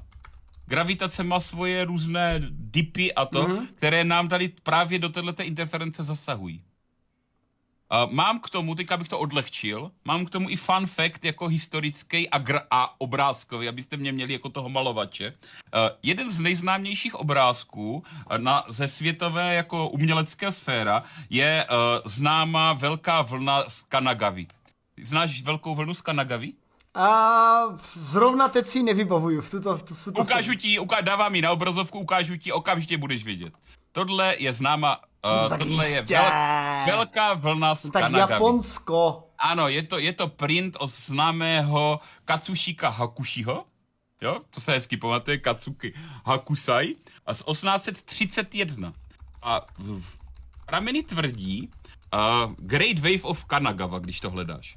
Uh, tady právě se tvrdí, že tady toto není není obrázek uh, tsunami, ale že tohle je vyobrazení právě těch uh, námořníků, kteří uh, za, zažili tady tyhle ty osamocené vlny. Že velká vlna Kanagavy je první známka tady téhleté uh, zaznamenané velké vlny. Krásně. No vidíš, tak to jsem, to jsem normálně, a teď si mě fakt jako dovzdělal, protože tuhle, tohleto propojení s, eh, s něčím, co znám z japonské kultury, jsem fakt neznal. Krásné. Jo. Tak. Hele, a teď mi řekni, dobré, tak teď už máme teorii kolem, kolem vln a e, víme, že vznikají. E, námořníci to povídali vědcům a věci říkali, ale Vy alkáči, vy toho nakecáte. Zase to budou ty kapusňáci místo morských panen. Co? Tak, co? co nakonec, jiného by to mohlo být? A nakonec věci teda jako díky své boji eh, zjistili OK. Našli jsme vlnu, která měla 17,6 metrů oproti ostatním vlnám a zevně to byla ta daná super vlna. A Uh, co teda s tím uh, američtí výzkumníci plánují udělat v budoucnosti? Tak ono je důležitý předtím umět jako varovat, že jo? Tak se přemýšlí se nad určitým, určitým sítem bojí a věcí, které to umí zkoumat. Ale ještě, ještě jedno malinký zpětně. Já bych hrozně rád uh, ukázal jednu věc. Tady tyhle ty osamocené vlny opravdu nemusí být jenom tady tyhle ty obří giganti. A proto možná oni dostávají, dostávají tak malou pozornost, protože když fakt jedeš tou lodí tím velkým tankerem a máš kolem sebe půlmetrový vlny a najednou je tam jedna, která je metr a půl vysoká, tak si to ani nevšimneš. Jo, tady tohle jsou akorát ty excitované měřítka. Jo, možná, že tady tohleto je něco, co my uh, zažíváme na denní bázi a jenom si to v tom měřítku neuvědomujeme. To je to, co bych chtěl jako tady jako ukázat. Pardon. No a já teda doplním, že uh, výzkumníci z Marine Labs, který teda jsou vlastníky této boje, tak uh, plánují, že uh, rozmístit právě více těchto bojí kolem uh, pobřeží Spojených států, aby byli vždy připraveni, kdyby náhodou taková Rogue Wave přišla, nejen aby nedělala problémy lodím, které tam jsou, ale aby třeba taková Rogue Wave to neplácla i o pobřeží, protože i tam by mohla pozlobit. V současnosti mají v okolí uh, Severní Ameriky 26 bojí a plánují to zdvojnásobit. A zajímavé je to především z vědeckého hlediska, protože my jedna, která nevíme, máme teorie a máme hypotézy, které teda tady Štěpa popsal, jak by mohly vznikat. Můžeme se dohadovat i o dalších příčinách, ale především tam bude logicky o té interferenci těch menších vln, menších vln z větru. Musím poukázat, že, to jen jsou, že ten výzkum opravdu běží, že to Jasně. není něco, na co my máme odpověď. Teď v tento okamžik my nemáme odpověď a je to tak živý téma, že třeba za dva, tři roky můžeme se tady tomu smát, protože bude nějaký naprosto prostý a jednoduchý jo, vysvětlení. Jo který si bude říkat, ježiš, tenkrát si mysleli, že hrom je to rovo kladivo, nebo něco no právě proto, protože vlastně, když si řekneš, tak uh, máme tady uh, popkulturní zobrazení vlny uh, z japonské kultury, máme tady měření z ropné stanice a teď máme první pořádné měření z jedné boje, kterých je teda 26. No, když si řekne 26 bojí, podél pobřeží celých Spojených států, tak to teda není žádný zázrak, když si to tak jako vezměte, ty taky tak uh, i dvojnásob, dvojnásobení toho počtu na 52 jako taky nezní nějak zázračně, ale ve chvíli, kdy budeme mít víc detekcí, tak budeme moci to spojit třeba s měřením rychlosti větru a říct aha, takže třeba když se rychlost větru zvýší nad krásné, krásné SI jednotky, tolik uzlů uh, za minutu, nebo co tam používají, nebo, nebo tolik hamburgerů za uzel uh, lomeno uh, uh, orlem svobody, tak jako jim dojde k tomu, že je tam nějaká kauzalita a můžu dojít k tomu, aby měli systém varování před rogue vlnami. Ono jako, není to asi obrovský problém, který jako se děje, řekněme, standardní bouře, které přepadávají námořníky a tornáda jsou asi větším problémem, ale když už je nějaký problém, tak proč ho neřešit, když k tomu máme prostředky. Ještě bych jenom rád doplnil, že uh, zatím, co jsou tak jako nějaké ty měření a to, tak pramalej vliv na to mají slapové jevy, což je velmi zvláštní zjištění. Možná mají, a ještě jsme tam nenašli tu korelaci, ale uh, je to hrozně překvapivý zjištění, že na to nemají nějaký zásadní vliv slapové jevy. Tak, tak. No, což... hele, já bych, já bych ještě úplně nepředbíhala z hlediska příčin, v podstatě potřebujeme víc měření. A jako má, máme, jako reálně máme dvě až tři měření, což je to je takový jako měření, to je, kdyby si řekl, že uh, průměrný uh, český streamer uh, a měl si vzorek mě, tebe a kolega Iluminátora a teď jako a, kde, a sakreš, a kde máme takovýho toho agrela, takovýhle věci, no. Člověk nikdy neví, potřebujeme větší ne. statistiku. Hele, ale když jsme mluvili o lodích, které budou samozřejmě vylepšeny pomocí 2D materiálu, aby byly lépe korozně odolné a pevnější, tak Zamysleme se nad těmi vesmírnými loděmi. Přece A je jen. to tam. A je to, já jsem dodrbal ty slimusky předtím. Ne, nevadí. Už Hele, to, už se to na, nasupuje. Ze, Olej. zeptám se ti napřed takhle. Chtěl bys štěpu do vesmíru, kdyby si na to, kdyby ti to někdo zasponzoroval a řekl ti, hele, nemusíš platit ani korunu, za rok letíš do vesmíru. Letěl bys? To já jsem byl tady v tak jako tam eh, raketoplánu, ty se v tom buranu a tam jsou tak úzký ty průlezy, že se mi to nelíbilo. Tam se mi to nelíbilo teda. Já osobně, jestli bych letěl do vesmíru, asi ne, čověče. Fakt, já jsem ne? tím, ono to je strašně romantická věc a já asi, asi tak jako O, já bych si tam připadal nepatřičně. Já totiž nejsem až tak jako vesmírně nadšený člověk a připadal bych si, že jsou určitě v mém okolí lidé, který bych jako řekl, tady máš tu jízdenku, Jerone, leď místo mě. Oh, počkej, na to, na, to, na, to, na, to, na to už jsem taky připravený. Ah, nejsem, nejsem. Dobrý, pokračuj.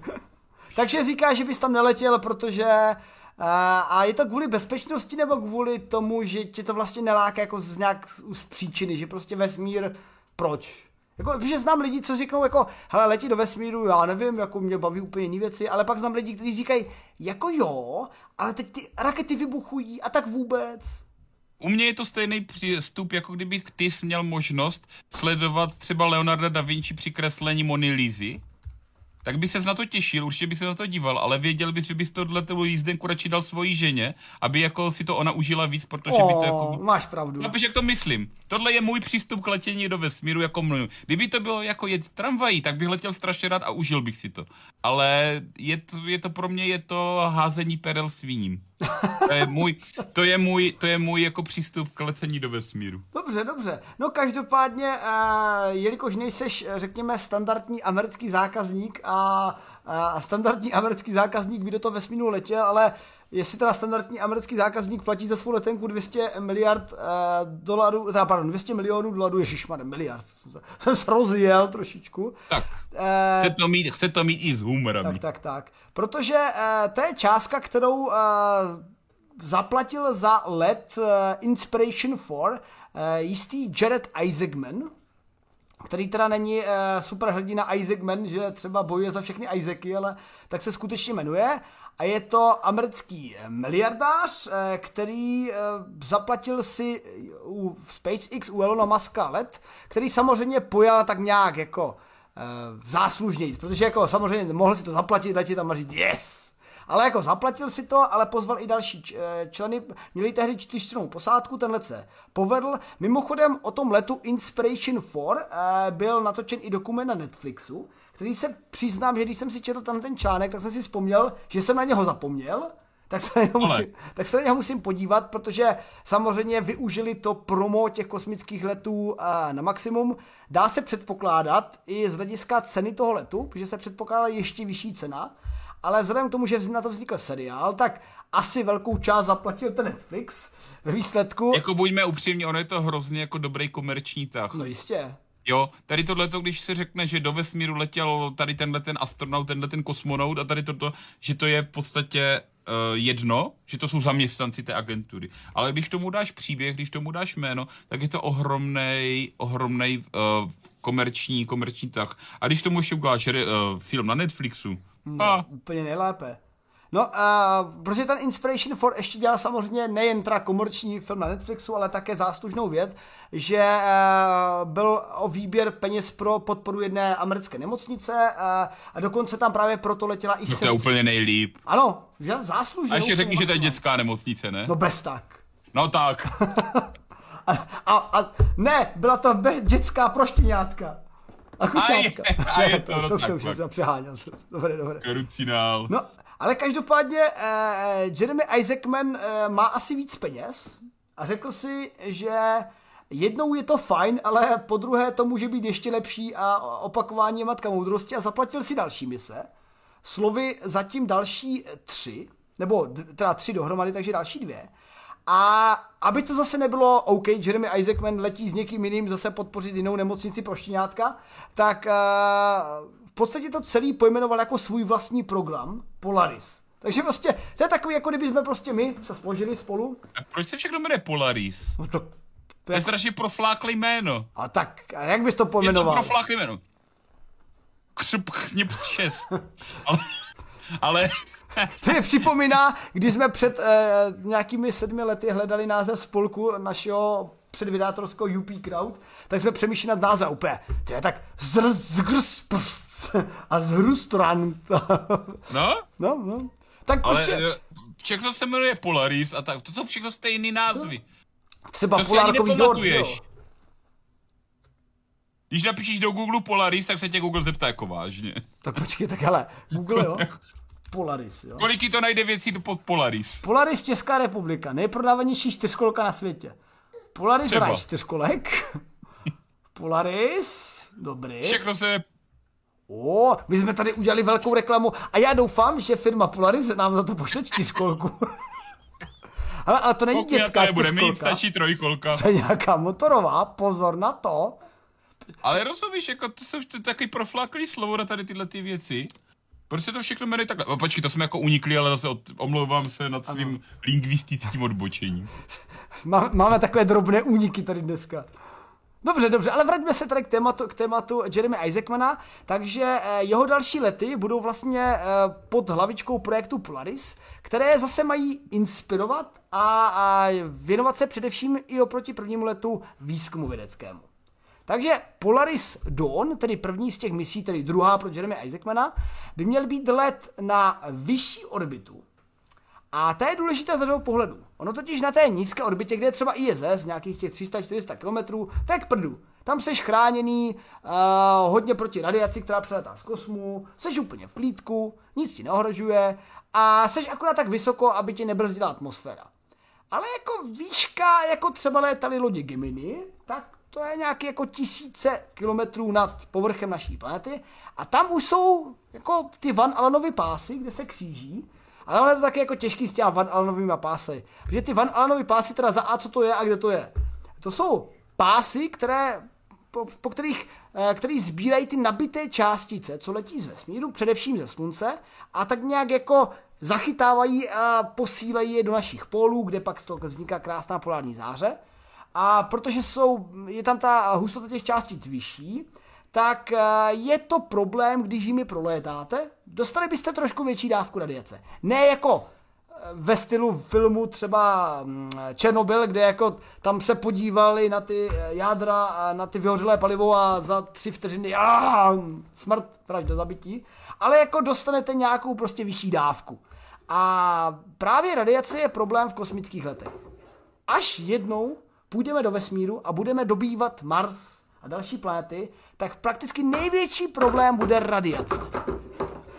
Protože eh, kvůli tomu bychom jaksi mohli mít dlouhodobé problémy a přede, především, kdybychom třeba měli potomky a takový jako se nám děti vyvíjely v radiačním prostředí, tak to není dobře.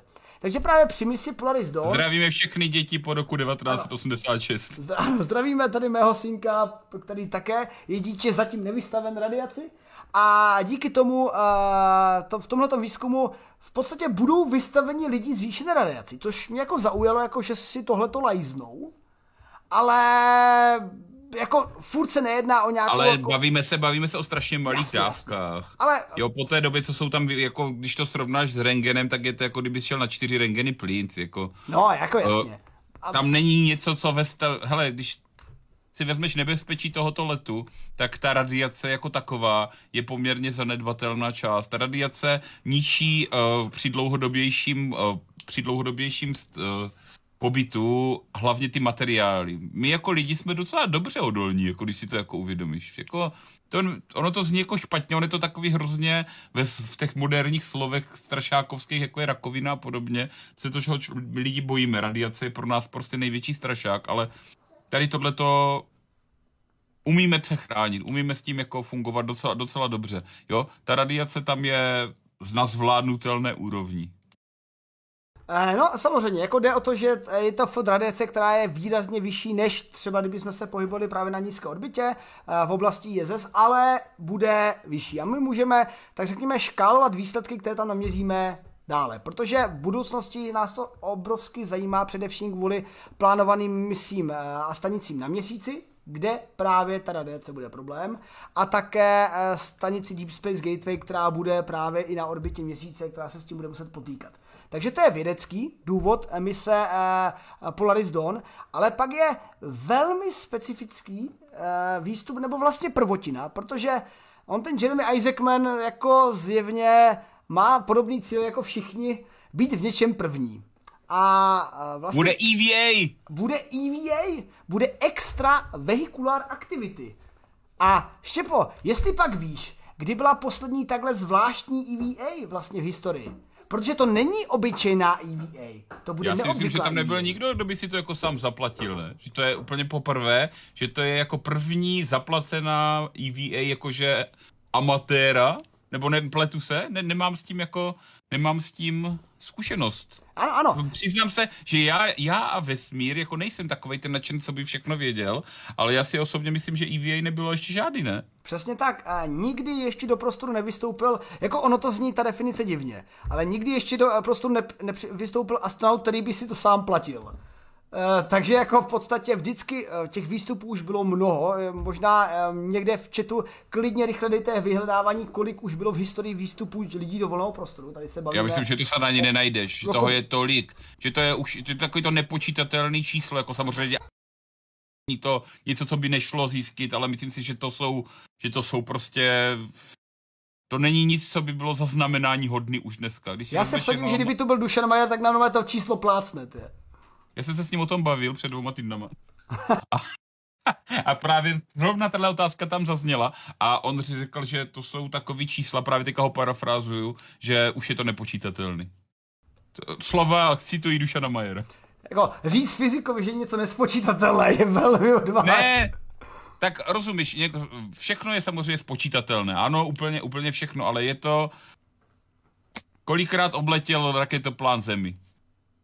Je to spočítatelný, ale Ano. tolik, jako asi, tolik asi tady jako nebude, jako že by to bylo, že by to každý z nás jako vystřelil jako od boku. Prostě, v podstatě já si myslím, že a, a kosmonautika potřebuje takového Roberta Zárubu, který vždycky, když sleduju jeho pořady e, o sportu, tak vždycky oni říkají, jo, hokej, a on vždycky, ano, přes česká reprezentace v dobu své historie od roku 1901 střelila tolik gólů a jsou tam tři takové diskutabilní, které byly střeleny. Já jako teďka vím, já teď vím, že Robert Záruba české vědy seš ty a že ty teďka po tom streamu budeš dělat to, že si skutečně to číslo jdeš najít, protože určitá část v tvé hlavě teďka začala pocitovat takové to škrabání. Jako to, Jo, já- ano, já- mírně, mírně se Já přiznám. to chápu, A- já to chápu. A, ale nebudu asi jako jednotlivě přepočítávat jednotlivé mise, ale budu pravděpodobně hledat nějaké průměrné číslo z různých Ale zdrojů pojďme, a se, pojďme si zdroje. vrátit, já zkusím to zamluvit, abych jako ti to škrabání přešel. Pojďme se podívat o tom, co to EVA je jako a jakým způsobem je realizovaný. Ono Výborná to není, poznámka, povídej. ono to není úplně snadný jako to realizovat. Ale víš co, Jo? Štěpo,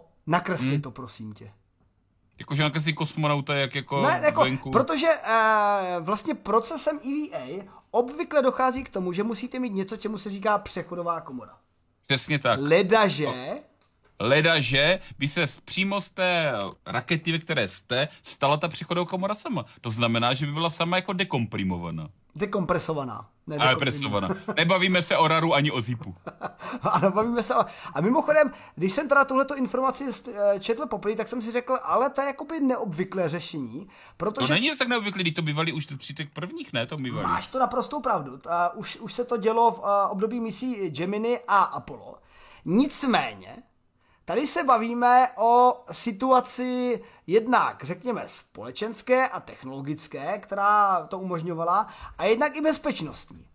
Ano, a když um, chceš dekomprimovat, uh, teda pardon, už mě, dekom, Vidíš, vidíš! vidíš, dekompresovat nějaký prostor, tak jako ten prostor na to musí být připravený. To není úplně tak, jako že máš, to, to je jak s tou Teslou, která letěla do vesmíru. Jakože ta Tesla už nebude úplně funkční a jeho, její materiály nebudou úplně v pohodě kvůli radiaci a tomu váku a tomu rozpínání a stlačování kvůli změnám teploty. V podstatě na to musí ten, to prostředí být připravené, jinak by se v podstatě tam zkratovaly obvody a všechno. A já jsem úplně nepředpokládal, že uh, Crew Dragon je na tohleto vybavený. On se dá předpokládat, že není, ale bude na to upraven, ten speciální Crew Dragon. Ale není to úplně easy. V Gemini a v Apollo ta, to bylo připraveno a byly skutečně výstupy do vesmíru bez přechodové komory, že se dekompresovalo. Taky tenkrát, když to řekneme jako zase zjednodušeně, tak ty technologie, co v té lodi byly, byly natolik, a teďka mě neberte úplně za slovo, primitivní, že na nich nebylo až za tolik věcí, co, co se pokazit. Jako, ale to zní teďka hodně jako ho, honosně řečený, jo? Ale tenkrát to, to, co bylo v Gemini a v Apollo, nebylo až tak náchylný na uh, zničení právě tou dekompresí. Ha! Martin Hog mi právě píše, že na uh, Wikipedii seznam všech EVA. Na to se podívám díky bohu, a to Díky bohu, díky bohu. To znamená, že možná budu ještě třeba dneska dělat něco rozumného. A jsou tam všichni Číňani a všichni tady ti no to, to tam musí být, to tam musí být. Díky bohu, jsem tak rád, Martin Hog, že jsi mu to našel. Tak. Protože by on, on by se v noci zbrocel, zbrocený potem zbudil a nevím, nevím. No, Hele, já jsem napsal Wikipedia EVA a napsal mi tam Eva byla podle pr- Bible první žena, pramatka lidstva. Jména Eva, on, tak špatný, špatný klik.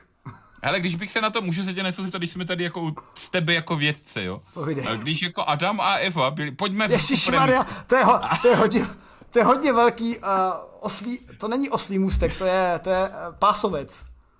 Jo, Adam a Eva měli dva syny, podle té knížky, jo. To je zase a... problém. Oni měli dvě, dva syny a ty dva syni ty Adam a Eva byli první lidi a měli dva syny. A oni se dostali na tu zem a ty dvě, dva syny měli svoje rodiny. Kým? Na, na zemi už v té době pravděpodobně byly ženy, se kterými ty e, syny počly. A když to byly jenom ti jediní dva lidi, co byli jako předtím, jako původní. Počkej, to chceš říct, že když jako začíná ta Bible, tak tou genezí, že na počátku všeho bylo slovo, to slovo bylo Bůh a Bůh řekl budíš světlo. A takže když řekl budíš světlo, tak zjistil, že bylo spousta věcí už udělaného, jenom to bylo ve tmě? přesně tak. Hele, vlastně jste to úplně přesně řekli. Jako já samozřejmě, hele, já jako militantní ateista tady nebudu obhajovat. Já taky jsem ateista. Já jsem taky, oblouvám se. Co? Jenom mě to teďka, tak ty jsi na to nastřelil. Tak co, co, pak, co pak se týče, uh, hele, já se podívám, jestli jeden z těch astronautů se minimálně jmenuje Adam a vystoupí na svou první EVA, to by bylo zajímavé. A je to Scott Poet, Sarah Gillis a Anna Menon. Takže ne, není tam Eva, je tam Anna.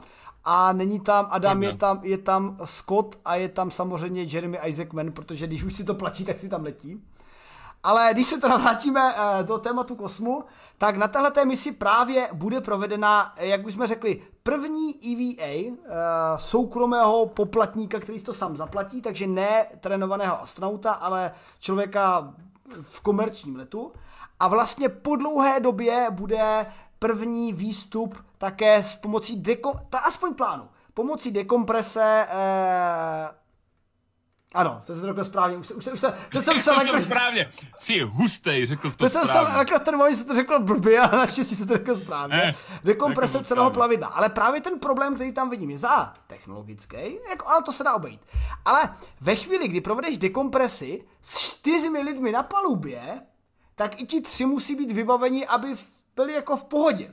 Protože jako i ostatní tři jako ucítí vákuum. Takže jde o to, že za starých letů to byly vždycky dva, tři astronauti a teď budeme mít čtyři civily. A mně tohle to přijde jako to se strašně připomíná. Jako tohle to mi přijde jako dost uh, odvážný krok. Podle mého osobního názoru, já bych strašně nás slyšel názor Dušana Majera na tohleto téma, protože tady jako Petr Melechin, který je teda hlavním šéfredaktorem Zavoláme Dušanovi. X, mně jako přijde tohleto, že to asi fakt neprojde normálně. Jako podle mě čtyři civilové, kteří budou mít, já teď upozorním uh, specifickou věc, to nebude uh, skafandr NASA nebo ruské skafandry, které jsou ověřené, to bude nový skafandr SpaceX, který bude pro tuto potřebu vyvinut. A nějak mi úplně, jako byl bych hodně překvapen, kdyby tohle to prošlo v pohodě. Víš, to mi to připomíná? Jak když jako v hodně jako horkým letním dni v tramvaji je ten kreten, co v té klimatizované tramvaji otevře to okýnko. Jo? Že ti ostatní lidi trpí kvůli tomu jednomu, že chce jít ven. Ano, přesně tak, no. Přesně tak. No, ale takže každopádně jako zatím tohle to je plán téhle, uh, v téhleté misi, ale každopádně dá se předpokládat, jako říkám, tohle jsou úvahy uh, z vyhlášení téhleté mise uh, Polaris následujících dvou letů. Jež ta první teda už má posádku a plán, nicméně jako já si dovedu představit různý změny, jakože že se třeba tam vyletí i s nějakým přechodovým modulem. Jako já si myslím, že to bude přechodovým modulem. Já si nemyslím. Jako překvapilo by mě to. Já si nemyslím, já si myslím, že tohle je totiž ta cesta. Tohle je ta cesta takové to zjednodušení, aby to jako mohlo fungovat. To- To, Ale to potřebuji otestovat. to máš je naprosto to, ris- pravdu. je to, je to riskantní věc, která jako takhle tak jako je teďka velmi neověřená, ale myslím si, že tak to nakonec i bude. No, hele, jako, kdy- když to, když to bude, já budu jenom rád, protože v podstatě, Protože když si vezmeš úplně tu blbost, ten chlápek otevře ty dvířka, vyskočí ven a bude se ho stejně držet lano. no bude. Technologie, kterou tady máme už stovky let. A mimochodem, ale víš, že třeba, ježíš, moje oblíbená technologie, která se taky neuchytila. Vzpomínáš si na své mládí, když jsme se dívali na jistou televizi, která využívala jako svou znělku jiný typ technologie než lana ve vesmíru? Ha! Tak teďka nevím vůbec, Tahle otázka mluvíš. byla tak blbě položena, že si neměl nejmenší šanci, ale... Nemám nejmenší tušení. Ale odkaz, odkazoval jsem na normálně na znělku MTV, kde v znělce MTV jde vidět takový ten a, astronaut v tom, v tom křesle. No, A právě oni to... měli to křeslo. Ano.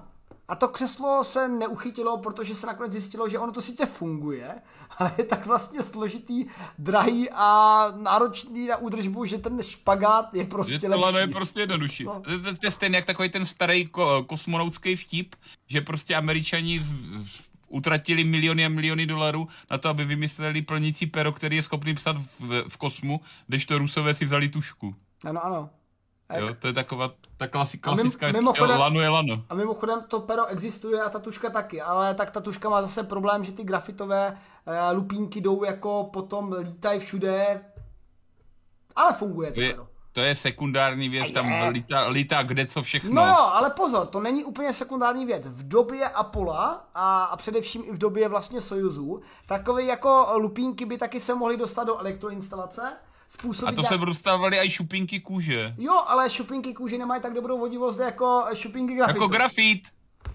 A grafen, hens grafen. Hens Pojď, grafen. můžeme se, můžeme vykládat, máme oslý mus, a počkej, to už jsme měli. A máme oslý můstek 2D polymer, no nic. Uh, takže když To dokončíme tohleto téma, uh, tak na misi uh, Inspiration 2 bychom ji mohli, teda Inspiration 4B, ale teda Polaris 1 Dawn, uh, se můžeme těšit na uh, Jeremy Isaacmana a já tady přepnu, abyste to také viděli a také velmi fešného veterána letectví Scotta Poteta, eh, pardon, Scotta Potíta, eh, který létal na strojích F-16, T-38, T-37, T-3, Alpha Jet či A4 a mimochodem i, Je, eh, i Isaacman není úplné ořezávátko, on je to sice miliardář, on je to sice podnikatel, ale mimochodem také létá v Black Diamond eh, letecké... Takže to je takový, takový Scott Postrejda.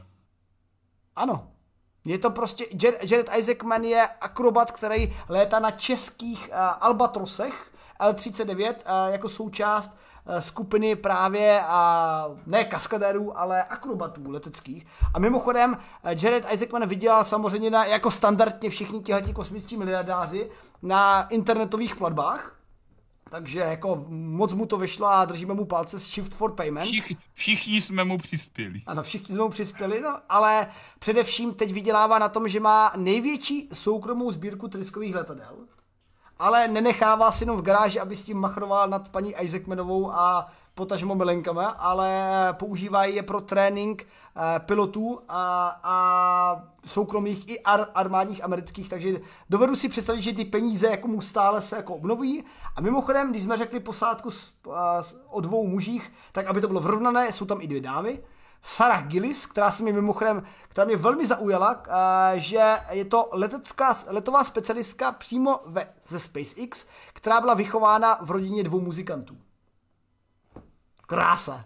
Ne jako, že bych těm muzikantům nepřál jako dítě muzikanta, ale je to roztomilé. Takže ty jako vědec po- počítáš, že tvůj syn bude muzikant. A ne, já doufám, že můj syn bude kosmonaut, proto s ním tak hážu a tak dělám s ním, no nehážu s ním samozřejmě, to popírám, nic se neděje.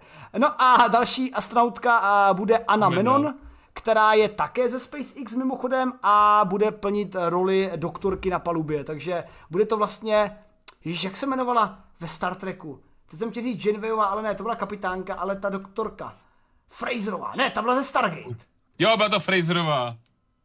Já nevím, já jsem teďka mimo komfortní zónu. A, ah, tak počkejte, přátelé, rychle. Ze Star Treku eh, byl doktor, ale pak tam byla i doktorka. Byla Crash, Crasherová. Crasher, Crasher. Si energiťáku, jaká Carterová energiťáku, odejdi, jdi pryč to, tak, Cartron, ano, to Cartron, no nic, popojedeme. Eh, eh, Weasleyho matka, to je. Ježiš, Ron Weasley, to byla taky postava. Jaký je tvůj názor na Rona Weasley? Ne, Rona Weasleyho. Harry Potter, Wingardium Leviosa. Eh, Ve- eh, Wesleyho Crashera, teda Weasleyho. Zase si popletl Ve- Wesleyho a Weasleyho. No a tady tím, jak se nám jako pletou lidi do sebe, tak to nás přivádí k tomu, že před 50 tisíci lety, No to je krásný oslý můstek. Sice, Pojďme. sice standardně, jako vždycky si mi tuto novinku přeskočil, protože jsem ji chtěl dát až na závěr. Nicméně, Hinc, Hinc se ničeho nebojíme, protože tento oslý můstek musíme přijmout tak, jak byl položen. Protože, eh, jak se nám pletou lidé, tak se eh, historikům, nebo, pardon, antropologům, říkám to správně, Horty, když tak mě oprav, my jsme tady my dva teďka, přátelé, já vám chci říct, že my dva teďka se bavíme o něčem, co nevíme vůbec nic. Ale budeme to, zkusíme to upéct. Pojď, jdeme, jdeme to upéct. Tak, Máme tak. zde nový... Máme zde novinku eh, vypravící o něčem, co je extra, ale extra staré, a to počátky našeho rodu.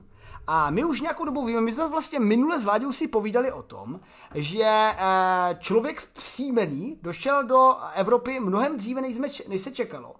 A někteří uh, dějepisem neznalí, třeba ještě více neznalí, než jsme my dva, si mohli říct, no jasně, tak ten člověk zpříjmený přišel do té Evropy, že jo? A tam pak postupně evolvoval, až z něho byl homo sapiens. Chyba lávky, přátelé. Člověk zpříjmený přišel z té Afriky do Evropy a si tam tak nějak přimoval se a jak koexistoval a mezi tím homo sapiens úplně o jiné miliony let později přišel také z Afriky do Evropy. Bavíme se o desítkách tisíc let, ne milionech let. Eh, bavíme se o miliony let eh, v rozdílu a člověk zpříjmený a člověk jo, homo sapiens. tak to já, pozor. já si myslím, že se bavíme o tom konkrétním průniku. o tom průniku. No a shodou okolností je strašně fascinující informace, že dá se předpokládat, že zhruba před 50 tisíci lety, což je mimochodem takhle minus, plus minus období, kdy asi plus minus vymřeli neandertáci a vlastně na celé planetě zbyl jenom homo sapiens, tak před těmi 50 le- tisíci lety bylo také možné, že to byl nejen homo sapiens a neandertalensis, ale také mohly být pozůstatky rodu právě člověka zpříjmeného a těchto těch starších rodů. Takže vlastně lidi byli takový nehomogenější, ale prostě postupně vymřeli, protože byli Protože proč? To je otázka. Na tohle ta, možná i dává náznak i tahle novinka, tohleto zjištění, které vychází ze studia jedné krásné jeskyně poblíž řeky Róny ve Řeky. Róny. Že všechno vždycky video tam tať, že? Posledně, všechny tady tyhle ty jako evropské poznatky jsou vždycky z Francie. Oni tam asi to dělají nějak důkladně, tady tyhle ty jako, tak- tady tyhle ty jako prohledávání. Ale oni od té porážky v druhé světové taky chtějí jako zase být trošku... Takovou jako hrabou v písku, jako prstem. Hrabou si v písku. No a vyhrabali právě v jeskyni u řeky Růny a hrabali tak dlouho, až vyhrabali několik vrstev, které pomocí uhlíkového datování a dalších metod, pomocí i datování právě, že určovali vrstvy popílku a jak byly staré, tak mě hlavně na tom výzkumu fascinovalo, že oni se dostali do nějakých období 50 tisíc let a zpátky a určili s celkem dobrou přesností, že se objevilo v té jeskyni před homo, protože se čekalo, že v téhle období tam byli homo neanderthalensis.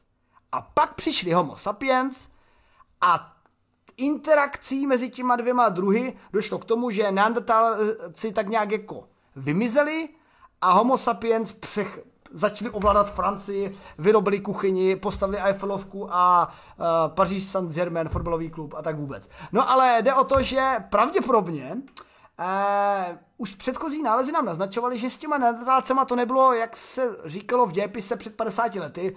Přišel homo sapiens, vyzabíjel neandertálce a bylo hotovo. S- to, že máme právě i v sobě geny... Ono to ukazuje, že oni v podstatě žili tak nějak jako spolu, jako, že to nebylo, že to občas mohlo být docela i harmonický stav a že v podstatě jako kdyby ti eh, neandertálci byli průvodci těch, těch lidí zpříjmených. A ono to ukazuje právě i ty nálezy tady v této konkrétní jeskyni.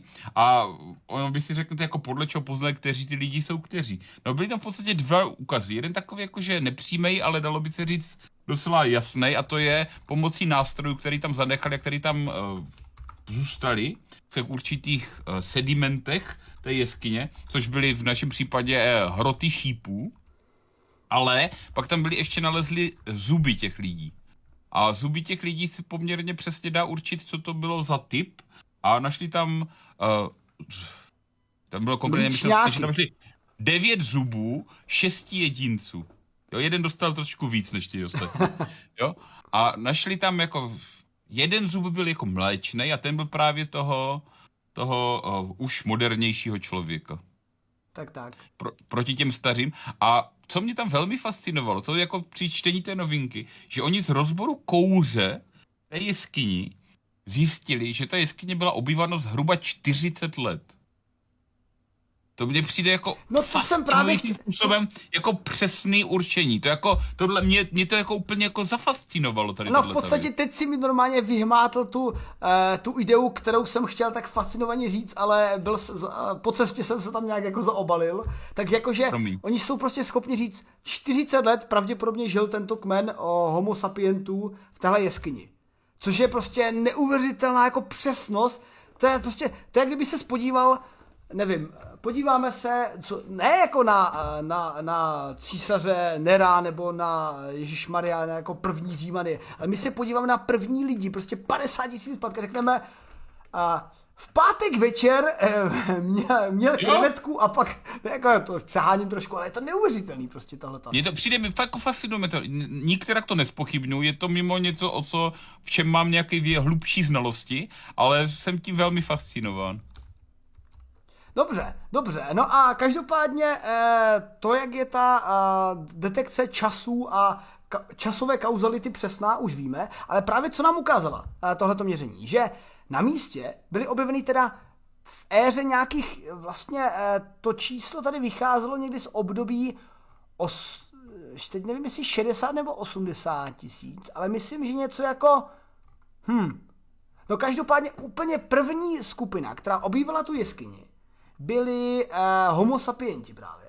A pak neandertálci. A pak zase sapienti. A pak zase neandertálci. Takže oni se tam nejspíše péče. střídali. A teď je tr- jako uh, zajímavá úvaha, jestli se střídali jako jako kompletně, že napřed nazdar, vystěhujeme se a teď tam jdete bydlet vy, což samozřejmě určili právě podle těch šípů, protože homo sapiens ty šípy má jiným způsobem opracované než homo neanderthalensis, protože my to máme přece jenom také přesnější, plus ty měření s pomocí zubů. Ale je taky možné, že třeba žili pospolu, že jak říkala Štěpa, mohli být třeba průvodci, že třeba vítejte zde, naši noví bratři a tady vám to tady jako ukážeme a budeme bydlet spolu. Později skřížili i své geny a díky tomu mají chlupatí lidé na plážích. Proto jsou francouzi tak chlupatí. No, je to tak. Takový třeba Jean-Paul uh, Neandertal. Jakýkoliv Jean-Paul. třeba. A tak vůbec, nebo kolega nebo z práce. Taky. Musím zeptat, jestli kolega z práce je z Jestli nemá francouzské předky. Tak, tak. Takže každý... se, zeptej se Pierre. Zeptáme se Pierre. No každopádně uh, uh, může se ukázat, že opět to bylo méně násilí, že jak se říkalo, že prostě homo sapienti vy, vyvraždili neandertálce, ne, ne, ne. Ale když jich tam bylo tolik v té jeskyni, to tam museli pěkně zaprděny. Skoro tak, že kdyby to zapálili ten oheň, tak to... No, to tam museli toho metanu mít v té jeskyni chci říct jako metanu, který ho tady máme eh, v současnosti naší atmosféry pravděpodobně nejvíc za historii našeho současného měření? Myslím si, že to je možný. Ne. Hele, a pověz mi, kdy, odkud by se tam ten metan v naší atmosféře mohl objevit? Protože jediný, co o něm víme, je, že má hodně biologických příčin, proto taky astrofyzikové metan mají strašně rádi a když se objevil třeba na Marsu, když tak dělám taky drobný ukroček, nebojte, já tam úplně nezabloudím, tak si řekli, oh, metan na Marsu, že by to bylo něco, co by to mohlo vyvolávat metan? A co třeba tak jako metan v rámci naší planety produkuje? Metan je, metan je docela jako takový detektor života. Metan, metan jako dává, je jeden z těch koktejlů, který jako se potřebujeme ke vzniku života, nebo který indikuje život, což je docela zvláštní jako uh, zvláštní pohled na tento pro nás teďka tak nějak nepříjemný plyn. Uh, metan v přírodě se vyskytuje v, uh, naprosto běžně. Produkují ho jakýkoliv uh, procesy, dejme tomu tlení. Jo? Velký procento metanu v atmosféře, 30 až 40% produkují jenom samotné bažiny tady v, a, a zvířata. Jo? Takže metan jako takovej je něco, co není uh, produktem naší civilizace. Ale my tím, že uh, se čím dál víc jakože rozpínáme a žijeme způsobem, kterým žijeme, ho produkujeme víc a víc. Je čím dál větší poptávka po uh, živočišných produktech, je čím dál větší poptávka po uh, produktech, který uh, nespotřebujeme. Jo, i třeba obyčejný uh, zhnilý ovoce, který nechá, necháme v, na nějakých skládkách, tak produkuje ten metan. A stalo se, že tady tato uh, metanová produkce vstoupá i díky naší uh, nadbytečné jako konzumaci, že prostě vyrábíme víc věcí, než to dokážeme sníst. Uh, on ten metan jako takovej, dalo by se říct, soupeří s oxidem uhličitým. Uh, dalo by se taky říct, nebo spíš je pravdou, že oxid uhličitý je mnohem nebezpečnější a to hlavně tím, že oxid uhličitý daleko déle v té atmosféře vydrží. U metanu se udává nějakých 12 let, že vydrží v atmosféře. Tudíž uh, tam takovej ten teď je zle s metanem, tak toho chvilku nechme a za 12 let se zase vrátíme do takovou tu předindustriální uh, úrovně. Jo? Ale uh, my si neuvědomujeme, že tady tímhletím naším ohříváním planety uvádíme v chod věci, které uh, se sami tak nějak rozjíždějí a neumí se snadně, snadno zastavit. Uh, jsou tady i paradoxní jevy, kterými se jako vrátíme jako dál, ale takový ten první, uh, první a nejzásadnější a velmi těžko zastavitelný projekt, uh, projekt, uh, projev tady, téhleté, tady tohle efektu je uh, rozstávání permafrostu, co už, už se teďka tenhle ten efekt uh, děje. Uh, na Sibiři se nám rozstává permafrost, ve kterém právě, že to jsou zmrzlý bažiny, je, uvo, je strašně moc vázano tady tohohle toho metanu a tudíž nám tady ta řetězová reakce pomalinku začíná nabývat na urputnosti a začíná se stávat nedílnou součástí skleníkového efektu, tady emisí tady těchto skleníkových plynů. Dalo by se říct, že uh, oxid uhličitý je ten bubák číslo jedna. Ale metan je takový jeho bratříček, který mu pomáhá tady v této, tady v této, tomhletom škodění. A uh, když bych já bych ještě měl... Jestli mohu, tak já bych tě právě doplnil vlastně s tím oxidem uhličitým z biologicko-chemického hlediska je to právě zajímavé, že ano, je mnohem stabilnější, takže vlastně z toho hlediska je nebezpečnější skleníkový plyn než třeba metan, protože vydrží déle, ale obecně ten oxid uhličitý jako máme uh, možnosti, jak se ho zbavovat přirozeně, tak. rostliny ho přijímají a pouští kyslík, ale zase na druhou stranu, ono se třeba řekla, vysázejte hodně lesů, zmenší to oxid uhličitý. Ano, ale oni ty stromy jako potom jako padnou a z toho tlejícího dřeva se pak jako dostane ten kysličník uhličitý taky jako zase zpátky ven. Přesně tak, přesně tak. On, uh, ten uh, přílišná produkce tady tohohle toho metanu rozjíždí, rozjíždí tu nezastavitelnou řetězovou reakci, která třeba, a to je velmi paradoxní, paradoxní jev, vede k postupnému ochlazování Evropy. Jo, to, že se my jako Evropani moc necítíme, necítíme uh, od globální oteplování tím, že globální oteplování způsobuje ochlazování specificky Evropy a části Severní Ameriky, protože to zpomaluje uh, cirkulaci golfského proudu a golfský proud uh, je v podstatě něco, co nám tady zařizuje naše velmi mírné a příjemné klima, které tady máme. Uh, skolabování, skolabování golfského proudu je to, čeho se v podstatě teď nejvíc bojíme v rámci skleníkového efektu a v rámci od globálního oteplování. Je to velmi prostý, ono to zní strašně složitě, jak může takový golfský proud skolabovat, když se zastavím úplně jinam. Hele, jsem to teďka, já jsem sám dobře. sebe teďka začal poslouchat. Dá, dá, dávám ti na golfský proud 75 sekund, pověz. Dobře, golfský proud. Vím, že jsme začali metanem, jo? Vím, že jsme začali metanem, ale pojďme se pobavit trošku, pošpítat o golfském proudu. Golfský proud se uh, v oblasti rovníku ohřeje a ta teplá voda směřuje směrem na sever a kde ohřívá naši uh, milovanou Evropu plus Grónsko a tady tyhle ty věci nahoře. A tím, že vzniká globální oteplování, se nám ta uh, ta tepelná výměna stává uh, mezi méně rozdílnýma uh, oblastma.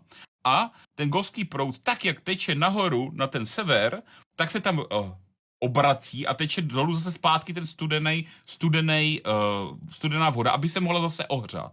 A jelikož nahoře, tam oblast tam těch severní, severních moří začíná být teplejší a teplejší kvůli tady tomuhle tomu, kvůli tady této aktivitě, tak se nám zpátky nevrací tolik vody a ta cirkulace se nám začíná zpomalovat a při té cirkulaci ta voda, která je teplá ze spodu a teče nahoru, rychleji ztrácí to teplo, nebo lépe řečeno, nestihne tam dotéct za tu dobu, aby ho tam přenesla. Tudíž nám tepla, eh, to, že se nahoře otepluje, ten boiler vody, nám způsobuje to, že se nám ochlazuje uh, Evropa. To zníš oteplování vede k ochlazování severní polokoule. Ono jde o to, že především eh, vzniká, řekněme, extrémní počasí let kde a zatímco u nás v Evropě ty změny jsou zatím jedné, ale s golfským proudem budou výrazně jiné. A pak si řeknete, no tak si počkáme na další oteplení a bude to dobře. No jo, ale mezi tím Indie bude zcela neobyvatelná kvůli teplotám, které tam jsou, kvůli vysokým teplotám a hlavně vysoké vlhkosti, při kterých se ty teploty jsou už neschůdné k žití a jak si ti Indové se tak jak si budou někam přesouvat a bude obrovské hnutí celé společnosti. A jako zastavení golského proudu spustí globální migraci. Jako no, ano, ano. Tohle, je, tohle je věc, která... Ale, ale de, hele, tady nejde jenom o zastavení, uh, zastavení golského proudu, že by spustil globální migraci. Jako ta migrace je, řekněme, třeba způsobena i eh, čist ekonomickými problémy, ale už i v současnosti teplotními problémy a podnebními problémy, ale jako to se bude zvyšovat. Jako fakt třeba mě hodně v tomhletom mě zaujala situace právě, která je kolem Indie, že eh, tam, jak jsou vysoké teploty, kde žije, hele, Indie, Čína, tam pro boha žije, nevím, na světě kolik, 7-8 miliard lidí a Indie, Čína, to, to máte skoro tři. Lidí. To je hrozný.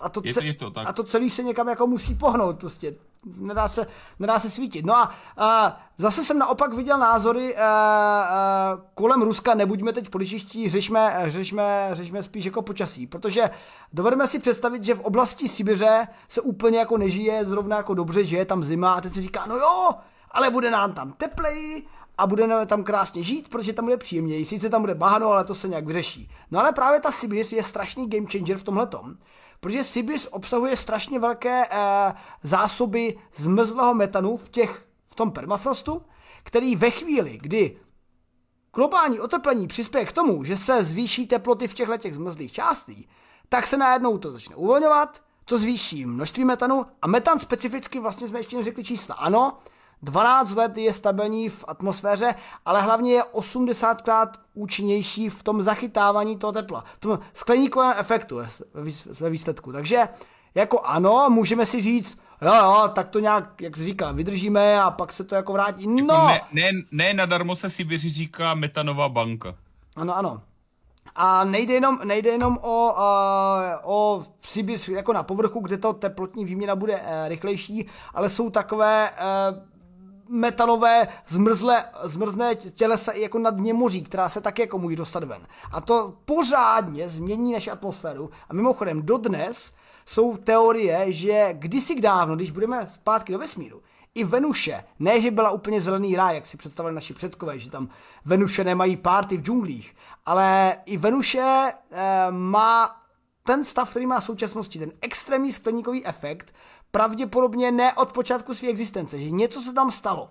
A ano, dá se logicky předpokládat, že vel, ty sirné plyny a výrazná sopečná činnost. Ale právě to, že se to stalo, vedlo k tomu, jaká je Venuše současnosti. A jako my sice tady nemáme výraznou sopečnou činnost za chrlení tun oxidu síry, ale máme tady tuny metanu. Máme tady metan, který prostě hrozí, Jasně. že se spustí tady tahle ta nezastavitelná řetězová reakce vypouštění toho metanu. To je to, co teďka jsme na Prahu, čeho se v podstatě máme my bát.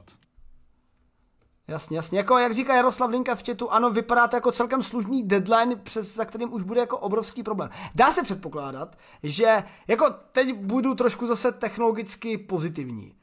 Pojď. E, s tím, jak se vyvíjí technologie a, a jak se teď navrhují třeba takové velké, ne, ne, ne továrny, ale jako nazval bych to velké plantáže pro sbírání oxidu uhličitého z atmosféry tak si řeknete, Ježíš to se vymýšlí něco a kdybyste tady vysadili ty stromy. No ale ve skutečnosti, jako i tohle by mohlo fungovat, tak předpokládám, že se dostaneme i k tomuhle tomu, jakože budeme schopni, eh, řekněme, česat atmosféru a vysávat z, něho ty, z ní ty plyny. Ale v podstatě se tady dostáváme jako k technologiím, které dneska ještě nemáme. Rozhodně ne velkoplošně. Ale, ale jako metan se docela často sbírá na velkých smetištích. Je to normální, je to normální věc, že velkoměsta takový ty obří metropole, mají na tady těchto svých měsíč, uh, velkých uh, smetištích uh, kolektory metanu. Protože za prvé je to plyn, který jde využít znovu, mm. jo, je to něco co, něco, co my umíme použít a je to levný zdroj energie. Jo, takže je možné, že se to dokáže využít i v náš prospěch. Já, hele, já dokonce, kdybych, kdybych chtěl být hodně takové jako, ne kapitalista, ale řeknu socialista, tak řeknu, Ale... pár drobných pobídek a s propojení s kosmickým výzkumem by tomuhle přesně mohlo přispět, protože metan se dá využít i jako uh, dobré raketové palivo a v případě, že budou tyhle ty velké korporace, které jsou vlastně, ono to dává i krásně ekologický smysl, protože my máme znečišťovatele automobilismus, my máme lodní dopravu, my máme leteckou dopravu a my máme i rakety. Ono to taky není úplně čistý moc, když tam vystartuje ta raketa. Ale kdyby byly prostě pobídky, ano, musíte využívat především metan a